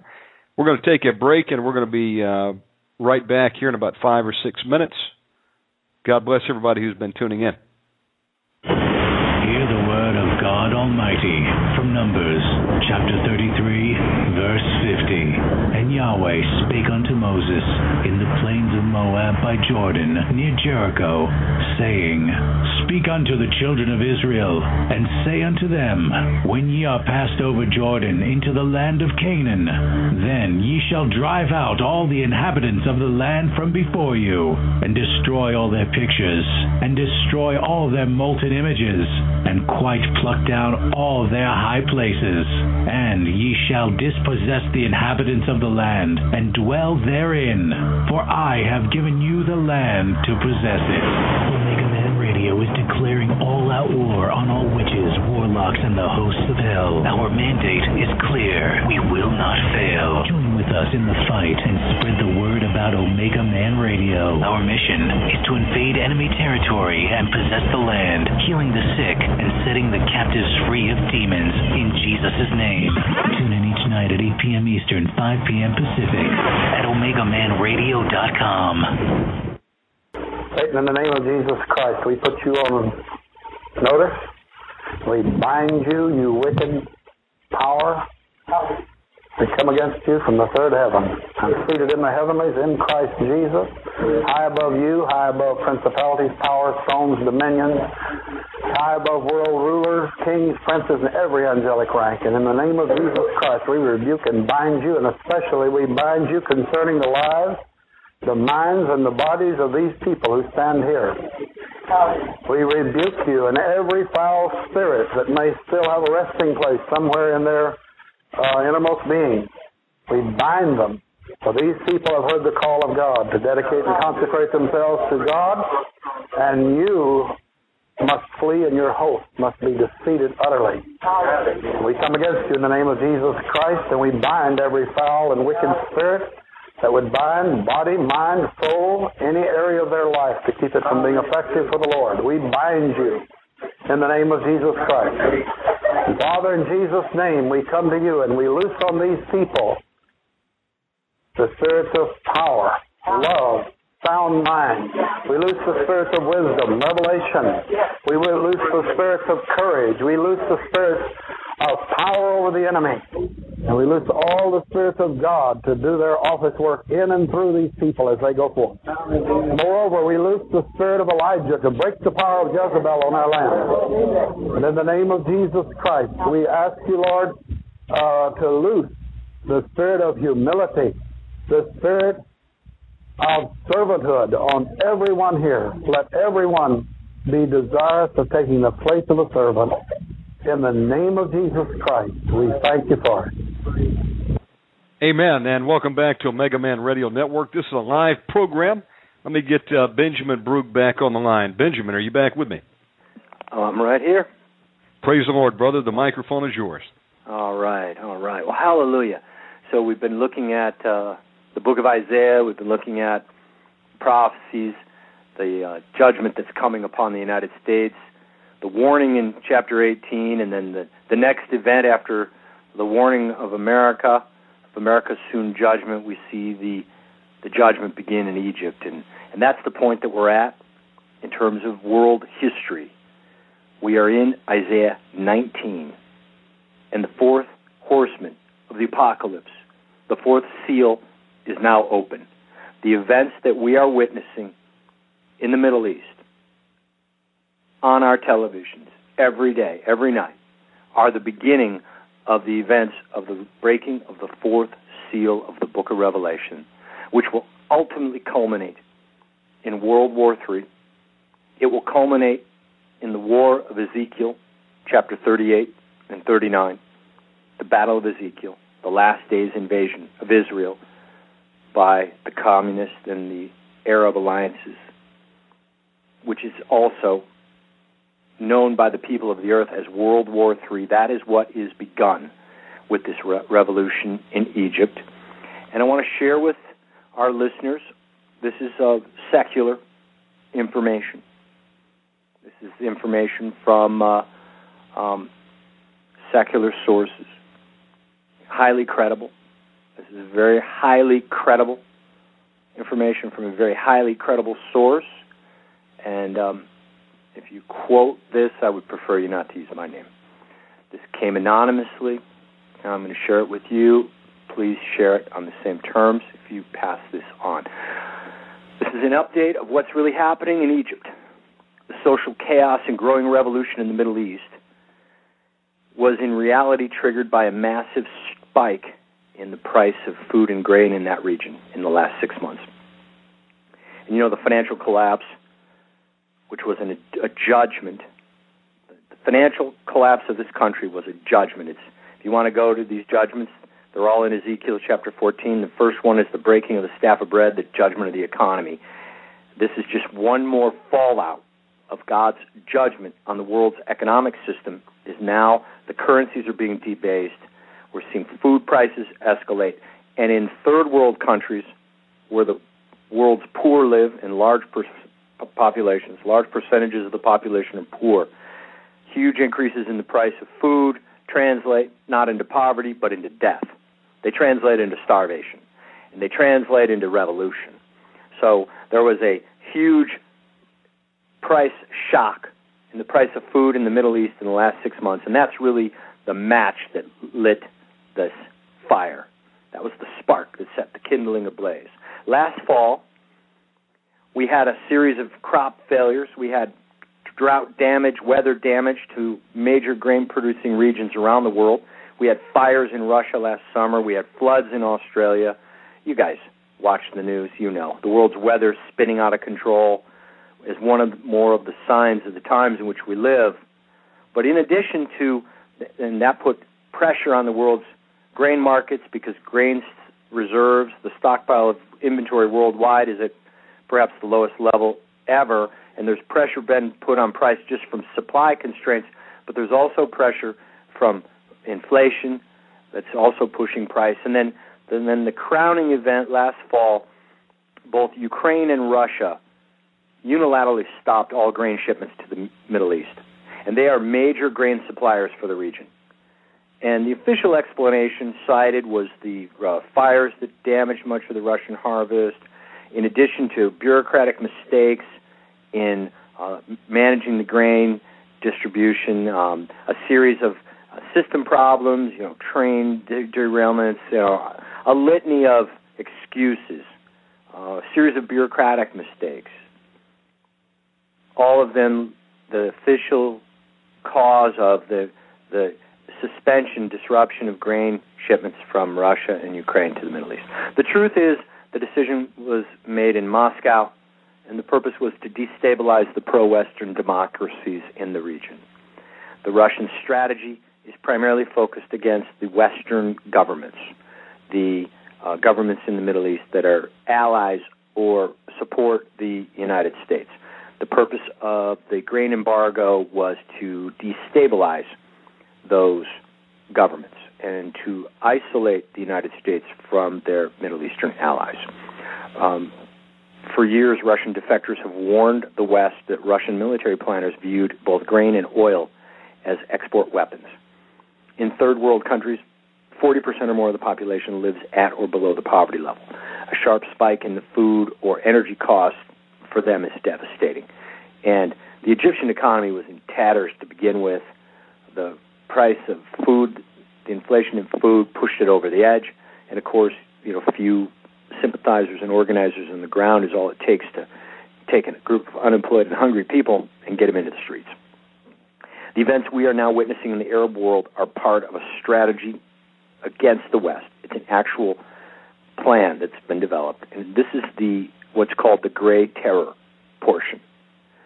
And it's a strategy that includes disinformation, it's got many facets. It includes a disinformation campaign um, against the West, particularly against the United States, to erode the trust of the American people in their own government, to divide the country along any number of lines racial, political.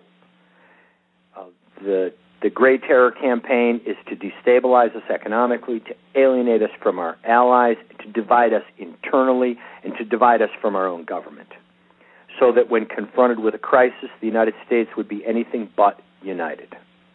The WikiLeaks disclosures are just one example of this great terror in operation. Assange is a Russian asset. The leaks have all been designed to discredit the West, but primarily to discredit the United States. And you know what's interesting is the reaction of the U.S. government, particularly the administration in Washington, to the crisis has already frightened most of our other third world allies. I mean, we're doing the job for them. You know, the, the way that we responded by calling for democracy, which really means Islamic revolution. I mean, let's not kid ourselves. Democracy in an Arab country looks like Iran.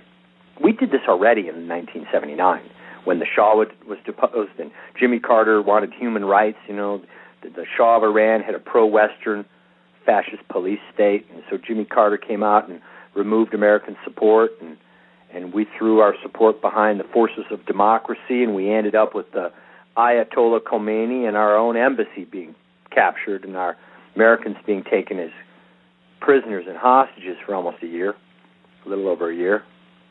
That's what democracy looks like in the Middle East. The Muslim Brotherhood is moving quickly on the ground, and as we read in the scripture, a cruel ruler and a very wicked king is coming. An intensely evil Islamic empire is going to rise out of this Egyptian revolution. And our reaction in calling for democracy is it's like telling Mubarak, you know, here's a rope. We'll pay for the rope. You put it on your neck. And at the same time, we frighten most of our third world allies. If we'll throw Mubarak under the bus, what alliance will we honor? So now they are all scrambling to seek uh, some kind of uh, closer ties to the communists. The conservative governments of Europe are also opening, openly discussing the need to enter into closer alliances with Russia. Due in part to their growing energy dependence on Moscow, you know, Europe receives much of its natural gas on pipelines from the Ukraine. They're energy dependent to the communists and to the Russians. In addition, the conservative elements within Europe see a need to take a hard line on their internal Muslim problem, and the problem in Europe is it's huge. I don't want to go into the details, but it's huge, and the, the conservative alliance in Europe wants to take a hard line on a Muslim minority that is out of control and literally trying to destroy the culture of Europe from within. And they fear that they uh, they cannot take a hard line on their Muslim problem with the United States as a close ally because you know we're so politically correct today. Our enemies just have to have all their rights. So it's pushing even Europe away from us. And further and finally, the Europeans see the need to begin to distance themselves from the United States to prevent further damage to their economy as the United States attempts to save itself financially by exporting its losses to its allies and its trading partners through what we call quantitative easing, which is really just printing more money. You know, the United States is insolvent. We we are in the process of collapsing financially, and the final strategy, the great strategy in this last hour of America, is we're just going to print a lot of paper money. Well, you know, we used to laugh at banana republics that did that because it never works. You you you can't create wealth by printing paper money, and yet you know countries that are that have no other option you know in desperation that's the final option. They destroy their currency. Uh, that's where the united states is. And you know some would say well you know they're really stupid. Others would say well i don't think they're stupid. I think they're pursuing a different agenda than the one they're telling you publicly. I think instead of being stupid they're just simply lying to you. You know if you believed them in the first place you might actually reconsider who was stupid in the process here. Um, I think it's incredibly genius the way they've taken America apart at the seams. But the Europeans understand the United States is a ship that is sinking, and they want to distance themselves. They do not want to go down with the ship. They don't want to absorb another trillion dollars of American losses. They don't want to have to continue to import our uh, quantitative eased money. And so the move towards Russia has begun both within our allies in the third world as well as our allies in Europe, and we are being isolated. And it's all part of the gray terror and the strategy of isolating America and then also dividing her internally. And the revolutionary wave now beginning in the Arab world is going to be pushed along with a goal of overturning all of the pro Western governments in the key oil producing states. Oh, we come back to the oil again. It's always about the oil. The end game is to create a radicalized Islamic region. Oh, we call it democracy. Reality will witness a radicalized Islamic religion covering those states. It'll be hostile to the United States, and it'll be hostile to Israel, and it will be pro Russia, and it will come under the dominion of Iran. Egypt has the largest military in the Middle East. With the Egyptian military bogged down with the internal strife of this revolution, they will be in no position to help their neighbors when when the chaos spreads into adjacent countries. The plan includes the collapse of Saudi Arabia and several more Gulf states by the end of the summer. The new Islamic states will then be a majority in OPEC. And they will compel OPEC to stop accepting payment for oil in U.S. dollars later this year. That one action will drive the nail in the coffin of the dollar as the world's reserve currency, sending shockwaves through the U.S. financial system.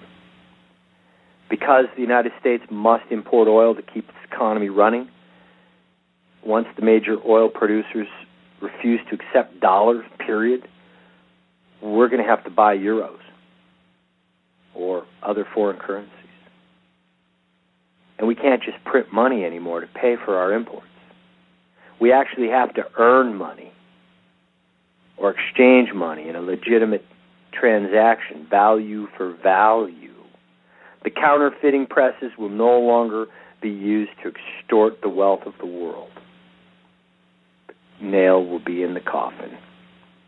The American economy will be in a state of collapse. This action the elimination of oil is the international currency for for the elimination of the dollar is the world's international currency for oil transactions will be coordinated with massive selling of US dollars at the same time in the international currency markets by both the Arab states that have now banned the dollar along with our good friends in China that hold about a trillion of them, forcing a collapse of the dollar on the international exchange and causing the cost of U.S. imports to explode, bringing a sudden inflation to the United States. Now, let me stop there. Some of you have heard the propaganda, you've heard the talking heads. I call them the court jesters of Babylon on those infomercials they call the business news that are really infomercials for the beast system. You've heard them say China can't sell their dollars because China would lose money. And I tell you that is an absolute lie. There's a thing called hedging where, you know, if China knew that they were going to destroy the dollar on a certain day at a certain point in time in the future, China could actually make money on that transaction, on that event, because they could sell U.S. debt, U.S. bonds, U.S. stocks. They could buy put options. They could take a financial position betting against the United States that would be larger in size than their treasury holdings or their dollar holdings, to where they would actually earn a financial profit by collapsing the United States. And it would be an easy trade to do. I could put that trade on. That would be a fun trade. Massive short position against a bull market that won't stop. Because when the dollar drops, interest rates are going to rise. The stock market will crash. And I mean crash. We're talking Dow 3000 here, folks. The bond market will crash. Yeah. 40% loss in bonds, 70% loss in stocks. The dollar itself will crash. 50 to 70% loss in US dollars. The economy will crash. This is going to wipe out what was left of the economy in America. It'll just be a basket case. The pension plans will be wiped out. They're already underwater by trillions of dollars. What do you think is going to happen when the stock and the bond market have crashed and we go back to real interest rates because suddenly we've got to borrow money from real lenders? We can't just print it anymore. It'll be a catastrophe. It'll be a catastrophe. The death of the dollar will cause widespread upheaval in civil life within the United States, sparking civil unrest, riots, as well as armed insurrection. It'll look like Egypt, folks, in certain parts of the United States. It's going to look like Greece around the United States. There's going to be riots. The primary motivator for the riots will be hyperinflation of food prices. Food's going to explode. Now, people want to debate. Well, what do you mean by hyperinflation? Just say prices are going to go up a lot, okay? Not a little. It's a term of art. It's not a precise term. We're talking gasoline five bucks, six bucks, then maybe ten bucks, twenty bucks a gallon. You know, food prices two, three, four times as expensive. Your money no good. Your savings, you know, seventy percent loss in the value of your savings. Seventy percent loss in the value of your stock portfolio, and then the dollars that it are are worth are seventy percent less as well. So you really lost ninety 99% loss in your stocks in terms of real purchasing power. But don't worry, they're going to enact currency controls to make sure that no real money gets out of the country. So, you know, so we can take all of that to you know share with everyone. So if you've got any real money left in America, don't worry. We're going to be socially just, and we're going to take it from you, all of it, and we're going to feed it to the poor. It ought to feed everybody for about 30 minutes and then and then the starvation will rage on. We will be talking about inflation of food prices, massive layoffs, the collapse of the dollar-based banking system. This economic collapse will be so intense there are going to be electric, electrical power outages around the country lasting for days. Okay. Rolling blackouts, empty food shelves in city stores, worthless government food vouchers. You know, food stamps aren't going to buy any much, if anything at all. These will kindle the flames. And at the onset of the crisis, coincidentally, North Korea will increase tension on its border with the South and will be on the verge of war. All the pots in the kitchen will be boiling. China today is moving troops into North Korea, while Russia has mobilized her Far East military district and, and is already on a war footing, getting ready for the summer. You know, all the actors and gestures are here. The stage has been set and it's all clear. We're just waiting for the curtain to drop. Thus will end Act 1 of what is called the overture in official in the official documents. Sometime this summer, Act 1 will be concluded, and the U.S. economy will be in shambles. We will be ready then for a brief intermission.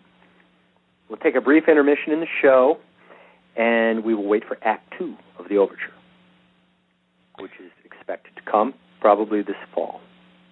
Act 2 is far more aggressive than Act 1. Where Act 1 ends with a bang, Act 2 begins with a bang. Act 1 ends with the collapse of the U.S. financial markets and the economy, literally the bottom falling out from our economy and us literally falling into a, the greatest of depressions and absolute chaos within our nation. Act 2 is an even bigger boom. Seven cities will be hit with what will look like Islamic terrorism. It'll have the signature this event will have the signature of Al Qaeda all over it. The cities are LA, New York, Chicago, DC, Las Vegas, Houston, and Philadelphia. Now, these were previously announced by Al Qaeda. That's one of the reasons it's going to have the fingerprints of Al Qaeda, because these cities have already been announced publicly. Philadelphia is the birthplace of American democracy. That's why it's on the list. Houston is the home of ex President George Bush.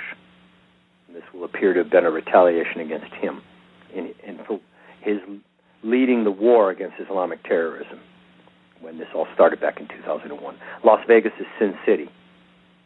And thus, these three cities are part of this list to help create the Islamic signature on the event.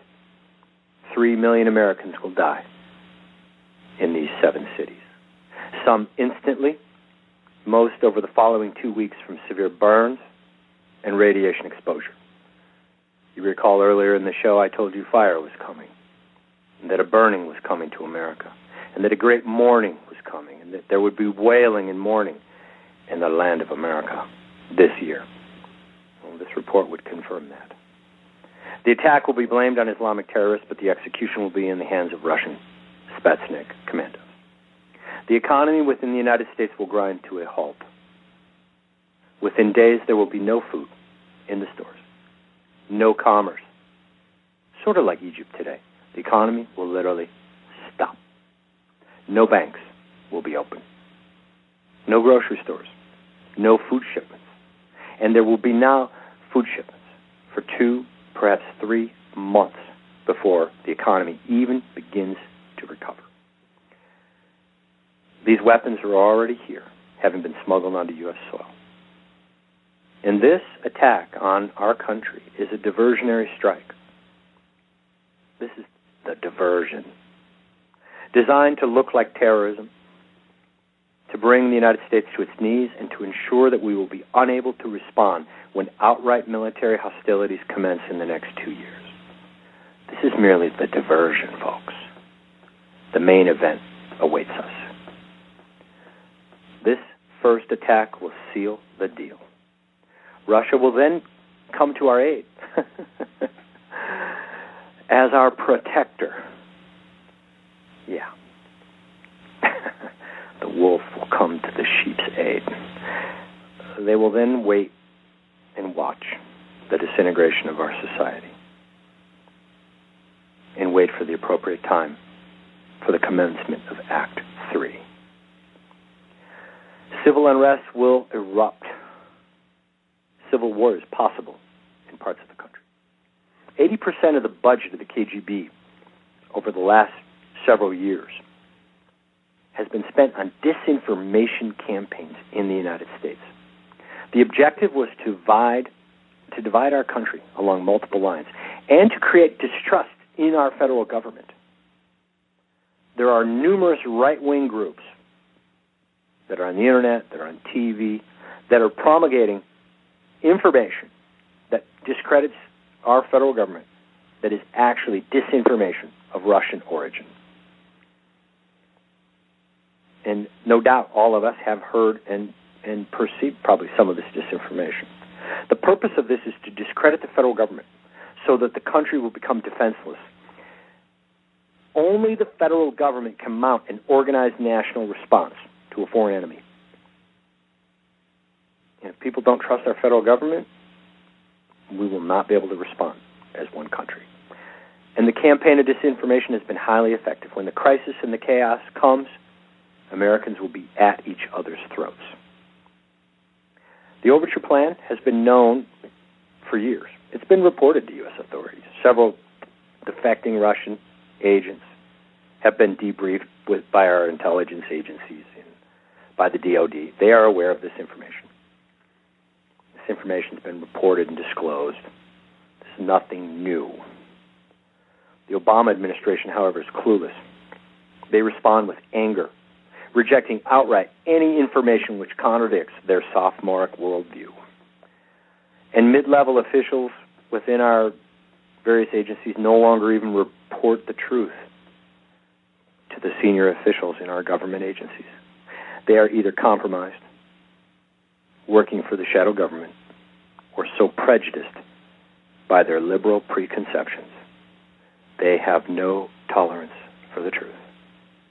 When presented with any information on the hostile intent of these communist nations against us, they refuse to even consider the reports. In fact, these reports, any report that dispels the deception, is assumed to be a lie. Any information that comes forward now that dispels the deceptions of this hour is just assumed to be a lie and a provocation, and an intentional insult, resulting in the messenger being fired. None of our leaders can see the reality of what is facing our country. There is no longer any truth in the reports that are being submitted from the field. The agents in the field no longer submit true, candid reporting to the senior officials. It's too dangerous. They don't want to hear it. They're not going to believe it. Why would you say it? The truth is now politically incorrect in the United States. The overture plan, in summary, is a destabilization of, destabilization of the dollar along with the U.S. economy, coupled with a wave of actions designed to discredit the United States and to overturn key US, U.S. allies, key U.S. allies in the Middle East and around the world, bringing about a crisis in the dollar, leaving the United States weakened isolated and on its own, followed by a massive terrorist strike designed to look like Islamic terrorism to devastate the economy and throw us into a time of absolute collapse. And then our enemies will watch and wait for the appropriate hour, and Act 3 will begin. And the delay is to wait until we are at a point where we will be unable to mount a serious defense. At that point,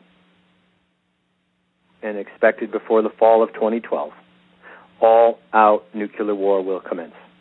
Russian submarines will launch an attack on the major cities of the coastland which will be followed by a ground invasion of the U.S. mainland. Chinese troops, numbering in the several million, will be offloaded into Long Beach and San Diego Harbor. Russian forces will take Alaska.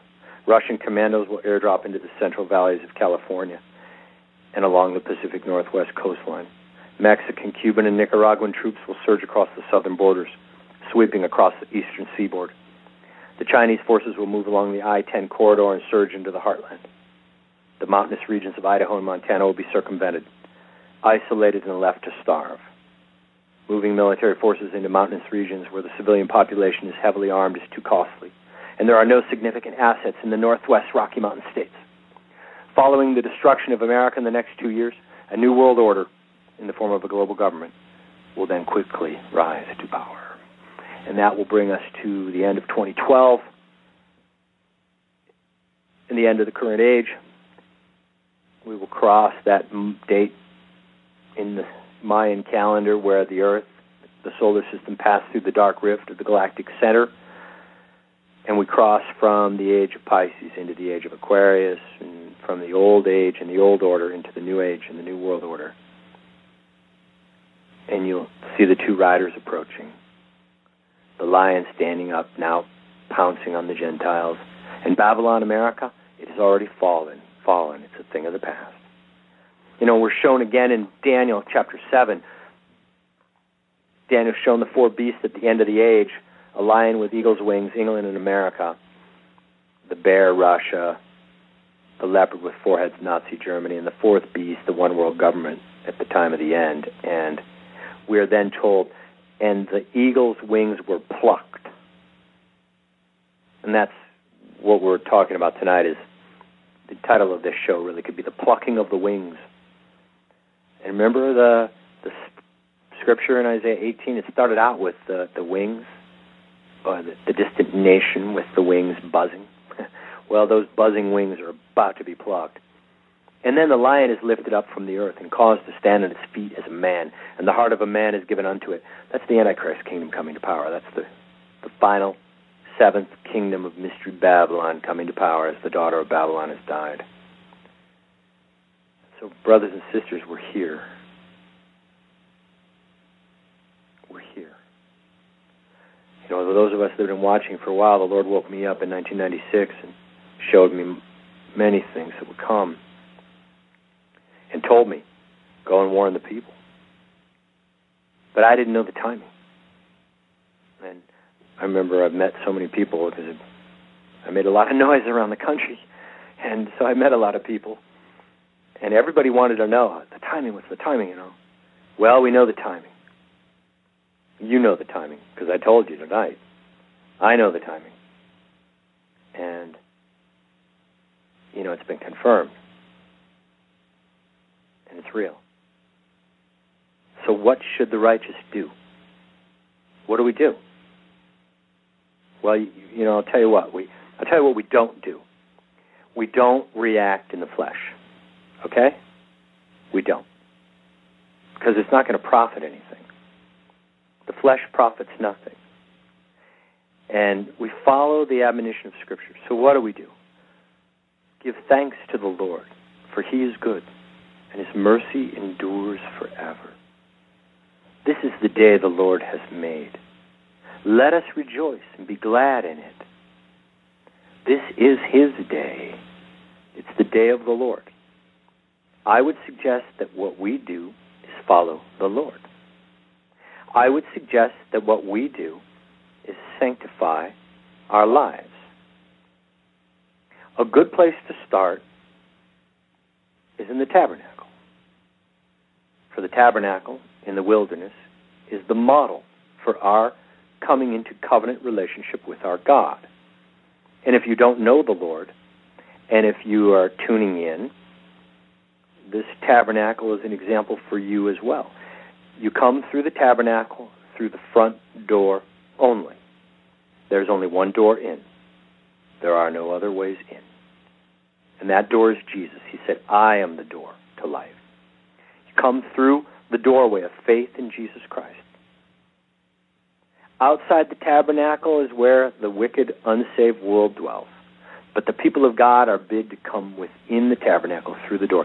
The first thing you meet, first thing you are confronted with when you enter into the outer court, where the people are, are welcome to come.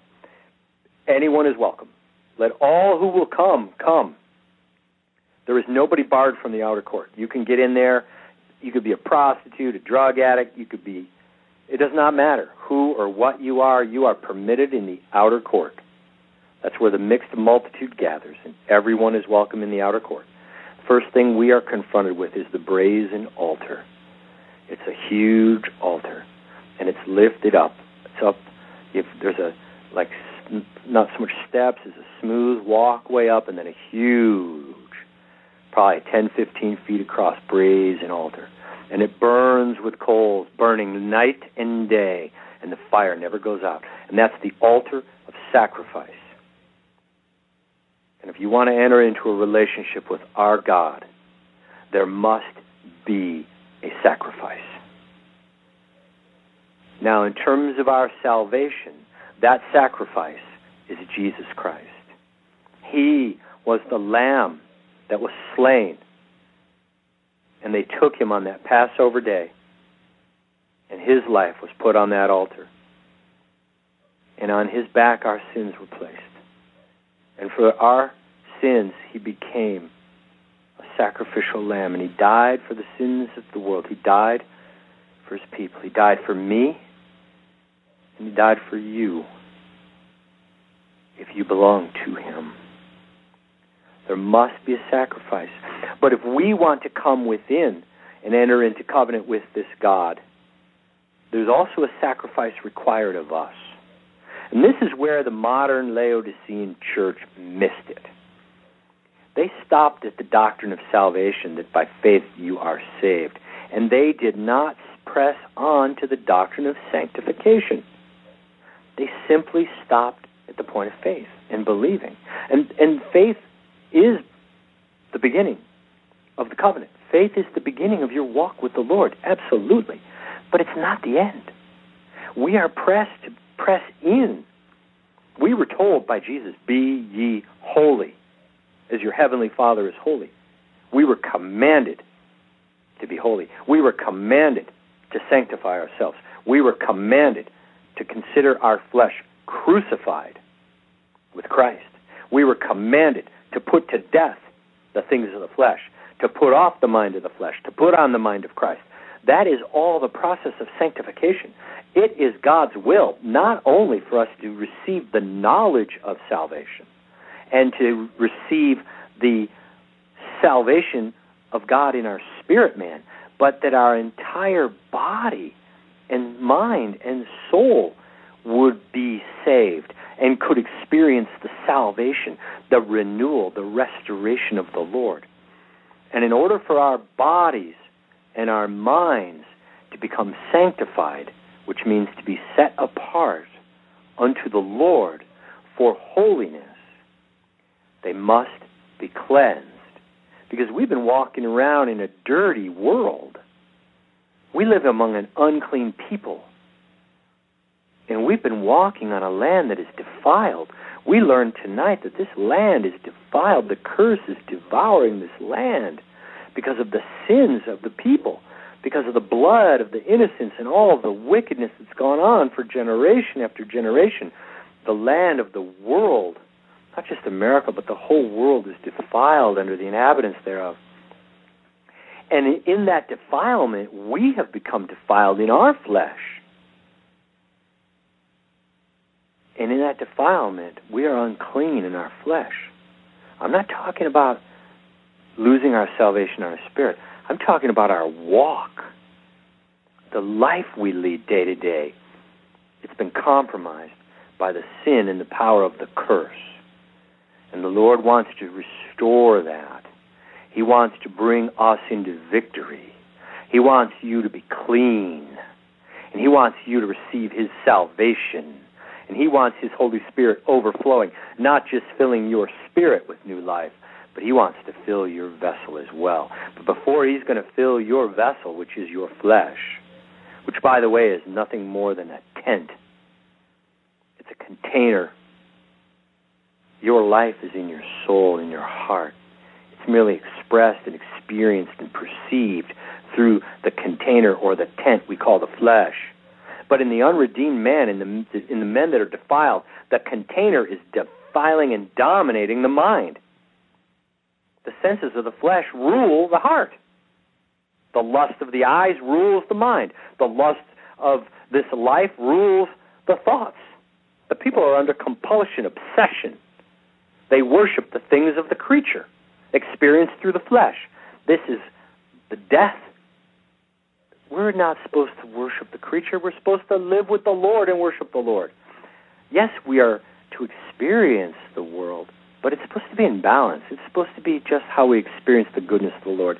It's not supposed to be a love that devours all of our heart, dominates all of our life, as alcohol does the alcoholic, or pornography does the pervert, or any sin does the one that is captured by it If you're a sin, you bec- if you sin, you become a slave to the sin. And that's the dominance of the flesh. And that dominance must end. And the Lord wants to set you free. And how does He do it? Well, He uses the tabernacle, the same way Jesus did it. And didn't, didn't Jesus say to us, If any man wants to come after me, let him follow me? Pick up your cross. Well, through the model or the picture of the tabernacle, we're going to follow the Lord through the tabernacle. And the first place we go is the altar. Hallelujah. We're going to lay our lives down on the altar. We're going to lay down on that altar. The other night, the Lord had me lay down on the altar. And I laid down. The fire came. And your old man will be burned up. The mind of the flesh. When the scripture talks about putting to death your flesh, it is talking about the mind that is dominated by the flesh. It doesn't mean killing your finger or killing your body per se. It means killing the rule of your body over your mind. Your mind is supposed to be ruled by your spirit, and your spirit led by the Lord. Not your mind ruled by your belly or by the things of your flesh, by the lust of the life or by the desire of the flesh. Those things are not to rule you. And that's the case of man that has fallen. So at the altar, we're going to lay our lives down. We're going to lay our flesh down. And the Lord's going to bring the fire. And that mind of the flesh is going to die. We are going to put it to death. And the scripture says that you should recognize that your mind of flesh has been crucified with Christ. You need to recognize it. you need to begin to perceive it. And you need to put it off. Now, one of the ways that we can bring ourselves practically onto the altar, where we can bring the mind of the flesh to the altar and put it to death, is through prayer and fasting. And I'll tell you, friends, fasting is, is a quick way to quickly bring the flesh to the altar. Because within a matter of a day, perhaps two days, you will be hearing from the flesh. The flesh will be making its voice known. It will be making its demands heard. And it will be screaming at you for food. And the first few days of a fast are a time when the flesh is put to death. And what I do, and I would encourage you to try this at home, in those first few days of a fast, when my flesh rises up, screams at me, Obey me! Feed me! I tell it, Flesh, you are crucified with Christ. You are dead. You have no right to an opinion. You have no right to even speak. You go back to death and go back to the ground. I don't want to hear from you again. I'm serious. I tell my flesh to shut up and die. And then I go in my prayer closet and I pray. And I say, My Father, who art in heaven, holy be thy name, Father. Holy be thy name. And give me this day, Father, my daily bread. Because, Father, I have no other bread this day. I have no bread to eat but the living manna that comes down from heaven, Father. And this day, if you don't feed me, Father, then I'm not going to eat. Because the only bread that I have is the living manna that comes out of heaven. Man does not live by the bread of this life, by the bread of flesh, by the bread that is made by the hands of flesh. Man does not live by bread alone. You can go a few days without that bread. Man lives by every word out of the mouth of God, which is the living bread that comes out of heaven. The life of Jesus. Jesus is the Word of God. Jesus is the bread of life. So, one of the ways to bring your flesh to the altar, to the cross, and to bring the reality of the cross in putting your mind of the flesh to death is by, in obedience, entering into a time of prayer and fasting.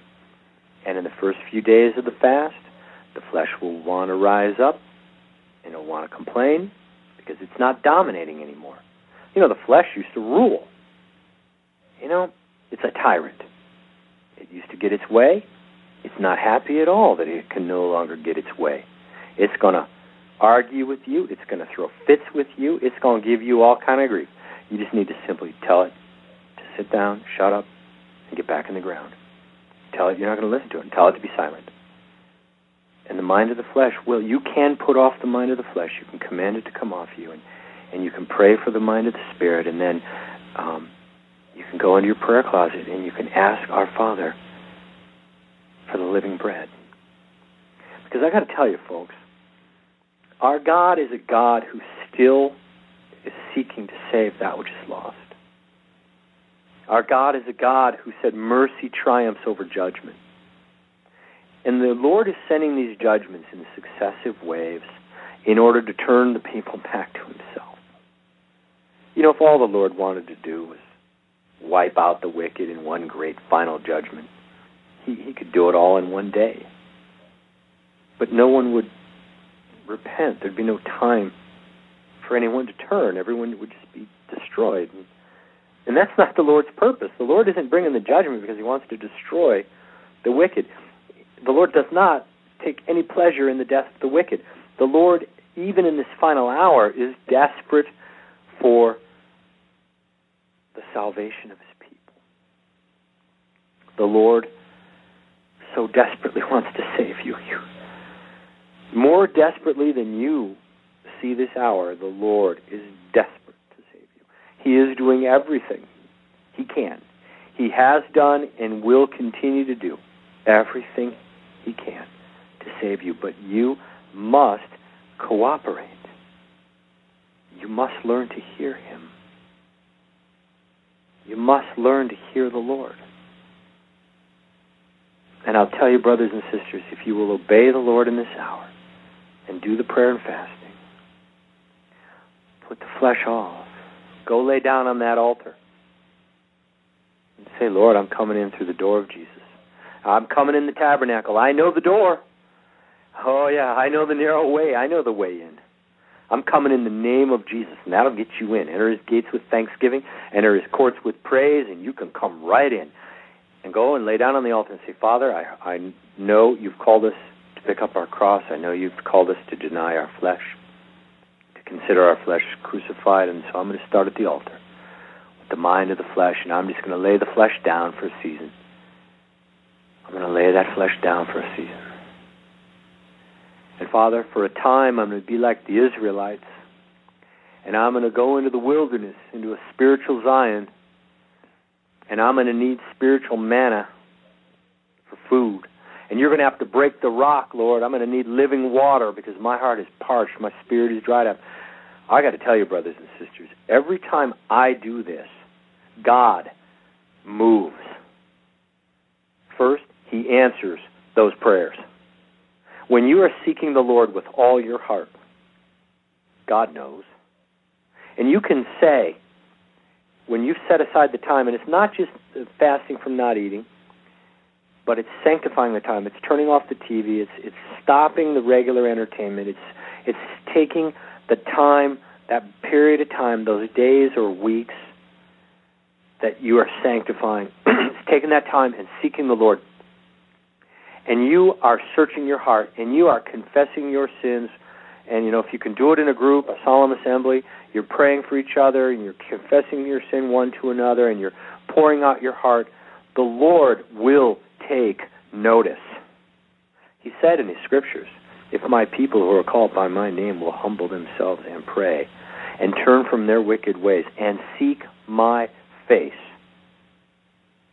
And you throw in a little prayer and fasting just for good measure, because that was commanded in elsewhere in the scripture. Lord says, Then I will hear from heaven, and I will heal them. Brothers and sisters, with this being the final hour before the breaking in, the great inbreaking, this is the time that the Lord has ordained for prayer and fasting. This is the time the Lord has ordained for the salvation of his people. And this is the time for him who has ears to hear.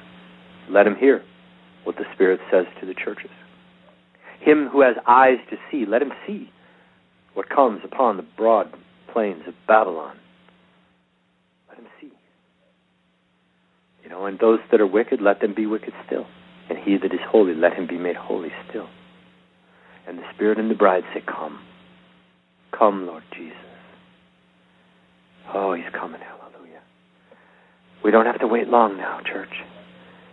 The night is almost spent and the day is coming. Well, in the few we have a few minutes left. I want to I want to talk about the practicalities of fasting. Some of you guys um, are wanting to respond, and maybe you you know you've got some questions. Um, so I want to speak to that. There's different ways we talked about it in the fast in, in the past. There's different ways to fast, but I want to talk about what I think is the best way to fast, and it's an awesome way to fast, and I want to explain it so you guys can can do it too. And Omega Man has put a link somewhere on on the website. Um, there's a link to a web page where there's a book uh, written by a Christian doctor who spent his life researching fasting, and he came up with a scientific way to fast, which I believe is of the Lord, and I think it was of the Spirit of God that the Lord brought this forward at this time, and I think it's for this hour for His remnant people that need help in this hour on how to fast. And this fast is simply awesome. It's incredible. I've done it myself.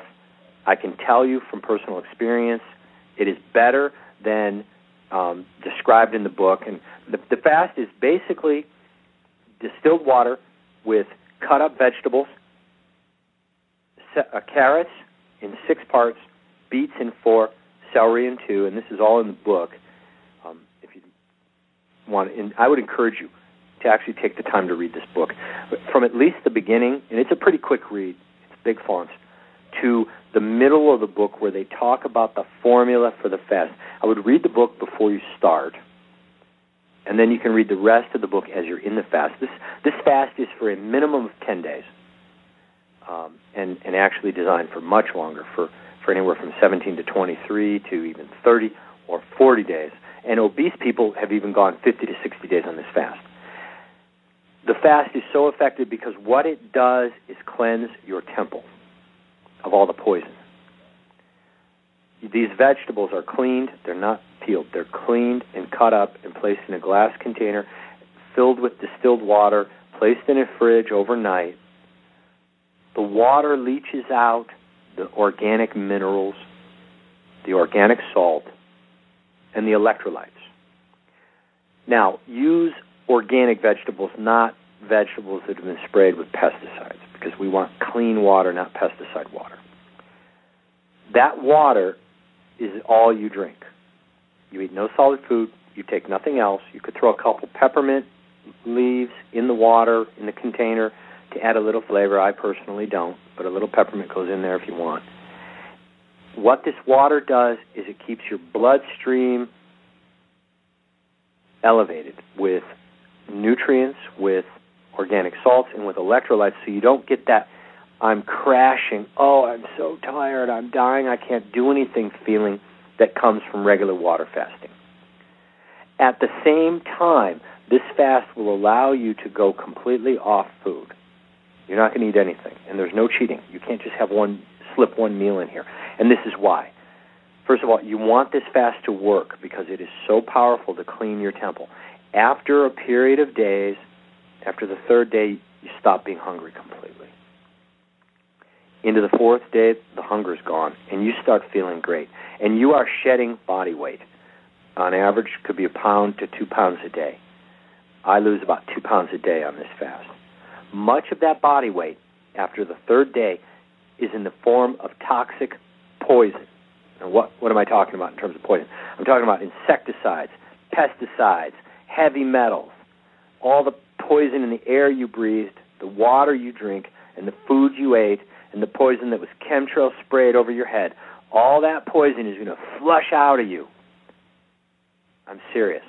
The poison has been absorbed into your cellular structure, along with mucous membranes on the cellular level, along with calcified mineral deposits that are hardening your arteries and hardening your ligaments. And that's why as you get older, you're getting stiffer and more achy and less mobility. That's not old age. Moses was vibrant and full of life to the age of 120. What you're experiencing is environmental poisoning, not old age. They just call it old age because everybody's being poisoned today. Well, this fast is going to take the poison out of you, folks. It's going to restore your youth. Remember, I said the Lord wanted to save your body? His salvation includes your temple. His salvation is total. He wants to save every part of you, including your temple, which He wants to fill with the Holy Spirit so that you could walk in the fullness of His power. But first, He's going to remove the poisons from you. And stop and consider for a moment. Even as our God is one, the Lord is one, so we who were created in His image are one person. Yet we have body, soul, and spirit. But we are one. If your body, which represents the outer court, is polluted with toxic waste, it affects your mind. It affects your spirit. You're one. So the poisoning of the people of God has affected the thinking of the people of God, which has affected the spiritual condition of the people of God. For the scripture says, as a man thinks, so is he. So if I can affect your thinking by poisoning your body, and if I can affect the reality of who you are by changing your thinking, then you can see the strategy of the enemy in poisoning your body. Thus, the Lord's strategy to recover your body and bring you total salvation. Thus, the reason we are talking about this fast here tonight. And this is something that really everyone should do. Now, I know some of you think, I can't fast. Well, through Christ, you can do all things. And if you have real problems fasting, if you've tried fasting before and you simply could not handle the hunger pains, there are certain herbs you can take that will diminish the hunger that is accompanied the first few days of fasting. And one of those is an herb called Hoodia. And um, I'm going to do a little commercial for Omega Man here, and he did not ask me to do this. Um, though we did discuss at some point bringing this to the listening audience, but I'm doing this just on my own. Omega Man has a business that is a completely separate business called Desert Burn, in which he has uh, marketed and, and, is one of the leading distributors for uh, pure natural uh, out of Africa, which is an actual dietary supplement that's used essentially for weight loss, uh, for appetite suppression. And it works in the context of the first few days of fasting. I know because I've actually tried uh, the Desert Burn Hoodia on fast previously, and it definitely diminished the those hunger pains in the first three days. So if you're the kind of person who wants to fast but has been defeated and unable to go past those first couple days, which can be kind of tough, um, you might want to uh, try this uh, Desert Burn uh, health additive, this herbal additive. It's an herb, um, and therefore it doesn't contradict this water fast. It doesn't have uh, a caloric or a protein um, involved. It's strictly an herb that just does some uh, enzyme that causes the brain to think you're you're full, that you've eaten, and, and anyway suppresses the hunger pains. So there is that health aid, and I don't. Um, a um, it's there if you if you feel you need it, but everyone needs to do this fast because after the third or the fourth day, what's happened in, in you need to completely cleanse the intestinal and colonic tracts, which means you be, you need fiber drinks, you need a Ball-Tone or some type of fiber drink, and once you've cleansed the the tracts, what will happen on around the fourth day?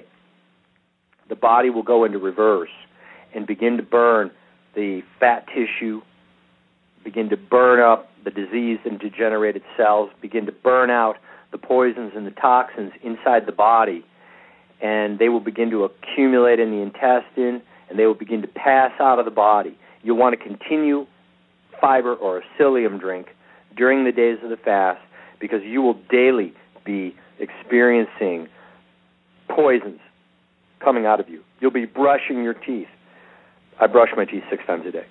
You will be sneezing. You you'll be taking showers several times a day because the skin will be pouring out toxins, and you will be um, passing from yourself, from your body, toxic poison. The average adult Westerner is carrying about 20 pounds of actual poisonous chemicals in their body. Embedded in the uh, mucous membranes at the cellular level are pesticides and mercury molecules and arsenic and seriously, you know, environmental toxins. You really need an EPA permit to dump this stuff, but you're going to be doing it at a microscopic level. Um, these are environmental toxins that are inside your body as a result of living in this polluted world over the course of your many years. And the Lord wants to get you clean. He wants to clean your temple, and He wants to clean your soul. He wants to bring you salvation. After the fourth or fifth day, this toxic waste starts really coming out of you. And on the sixth day, it begins pick up. And brothers and sisters, I mean, you your mind starts to clear. If you're struggling with depression, this fast will cure depression. If you're struggling with anxiety and fear, this fast will blow that away like a fog, and then you'll you'll instead you'll have a bright, clear, and sunny day. I know. I mean, you wake up, you start this fast in the flesh with kind of the angst of oh, you know, the stress of this current hour. What are we going to do? You know, the day of the Lord's here. Nobody really knows what to do. There's a famine of hearing from the Lord, and you sure can't figure this out on your own. You get into this fast, you obey the Lord, you put your body, you put your flesh on that altar, and you let the flames burn it up. You tell it to get back in the grave when it talks back to you, and you press on to seek the Lord with fasting and prayer. And I got to tell you, by the seventh day, brothers and sisters, you're waking up in the morning, you're hearing angels. I hear angels singing. Everlasting love never ending love. I hear worship songs in the spirit as I'm waking in the morning. And when you enter into prayer, when you've been fasting and praying and sanctifying your time, you know, on the seventh day, you enter into prayer, the Lord comes. Let me tell you, the King who rules the universe takes notice when his children are weeping before him and seeking him with all their might. The King hears from heaven and he comes. And as those poisons begin to pass out of you, and let me tell you, this fast is so encouraging because as you see these poisons, and you know, I'm not going to describe them. I'll let you experience it for yourself. Um, you'll get really motivated because you'll say, "Wow, that actually, I can get that out of my body." And you'll see how clear your mind is becoming. You'll begin to realize, I was poisoned. No wonder I was having so much trouble. I was I was chemically ill. My brain was chemically toxic. And now that I'm getting my brain healed and I'm no longer poisoned, I can think clear again. Now I can suddenly hear the Lord again. And I'm no longer filled with anxiety and fear. Now I'm filled with faith and power and the Holy Spirit. So I would encourage you, uh, brothers and sisters, everybody needs to be fasting in this hour. You know, this is not optional. This is a commandment. You know, if you don't believe me, go read the book of Joel or search it out. You know, do a search for fasting and fasting in prayer. You know, you got to use a you know, King James Bible though. If you use your New International Version, all the references to prayer and fasting were deleted. Funny, isn't it? How did they make that mistake? Every reference to prayer and fasting removed from the book. Think that was just a coincidence? Or do you think Satan is that afraid Yeah, that's it. the enemy is so fearful of you fasting and praying because the day you do decide to humble yourself and to seek his face and to turn from your wicked ways and to gather together in your solemn assembly and to fast and to pray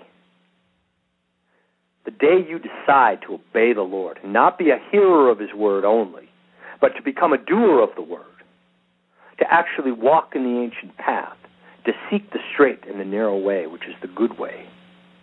On that day, the kingdom of hell trembles. Fear shudders through the kingdom of darkness. Because on that day, the God of heaven will hear. Turns his ear and his countenance to his people. brothers and sisters, I thank you for listening tonight. Thank you for your prayers. The lateness of the hour is upon us, brothers and sisters. But, you know, do not fear. Do not be afraid. The Lord is coming. He's faithful. He's going to help you. If you've never fasted before, ask Him for help. That's what I do. I I can't fast in my own strength. You know, yeah, the first few days are kind of hard. I know. I know they are, and you know, you got you can't drink coffee either. Okay, this detox fast. Don't be drinking any coffee. You can't be putting more poison in. And I'm sorry, you got to put cigarettes out too. No smoking, no drinking, no joking. We're talking about real sanctification of the temple here. We're talking about real fire of flesh. We're talking about really putting your life on that altar. And we're talking about the real God in heaven really hearing the cries of his people and really healing your land.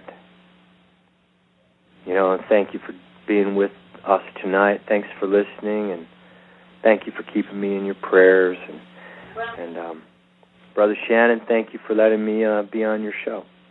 Benjamin, this was the best program I have heard in many years, man. I've been blessed just sitting here and listening. Praise God for you, my friend. And uh, folks, this is going to be up on MP3 in about 10 minutes. I would encourage you to send this to everyone out there that you know. And I've also put a link up to the fasting book that Benjamin mentioned in our show notes. Uh, may the Lord richly bless you and keep you, Benjamin. Thank you, brother. God bless you all. God bless you. Folks, that was Benjamin Baruch. What an honor tonight. And I would encourage everyone to go and download this program and spread it to your friends. I want to close with uh, two scripture quotes. Some trust in chariots and some in horses, but we will remember the name of Yahweh our God, Psalms 20 and 7. And then Isaiah 31, Woe to them that go down to Egypt for help and stand horses and trust in chariots, because they are many, and in horsemen, because they are very strong, but they look not unto the Holy One of Israel, neither seek the Lord. We need to seek the Lord with all our hearts, minds, and souls in this hour, folks. And we need to uh, pray fast, and uh, we can get instructions for this hour if we'll do so. Thank you, for everyone, for tuning in tonight. May the Lord richly bless you and keep you until our next program, and we hope to see Benjamin back next week. God bless everyone out there. Thank you for listening to Omega Man Radio. Our mission is to operate in the threefold ministry of Jesus Christ and take evangelism, deliverance from demons, and miracle healing to the world. If you would like to partner with us, you can support this work by donating any amount online at OmegaManRadio.com. Join us in an all-out attack against the hosts of hell. It's time to deliver a death blow to the enemy and take back territory for Jesus. Tell a friend and support Omega Man Radio.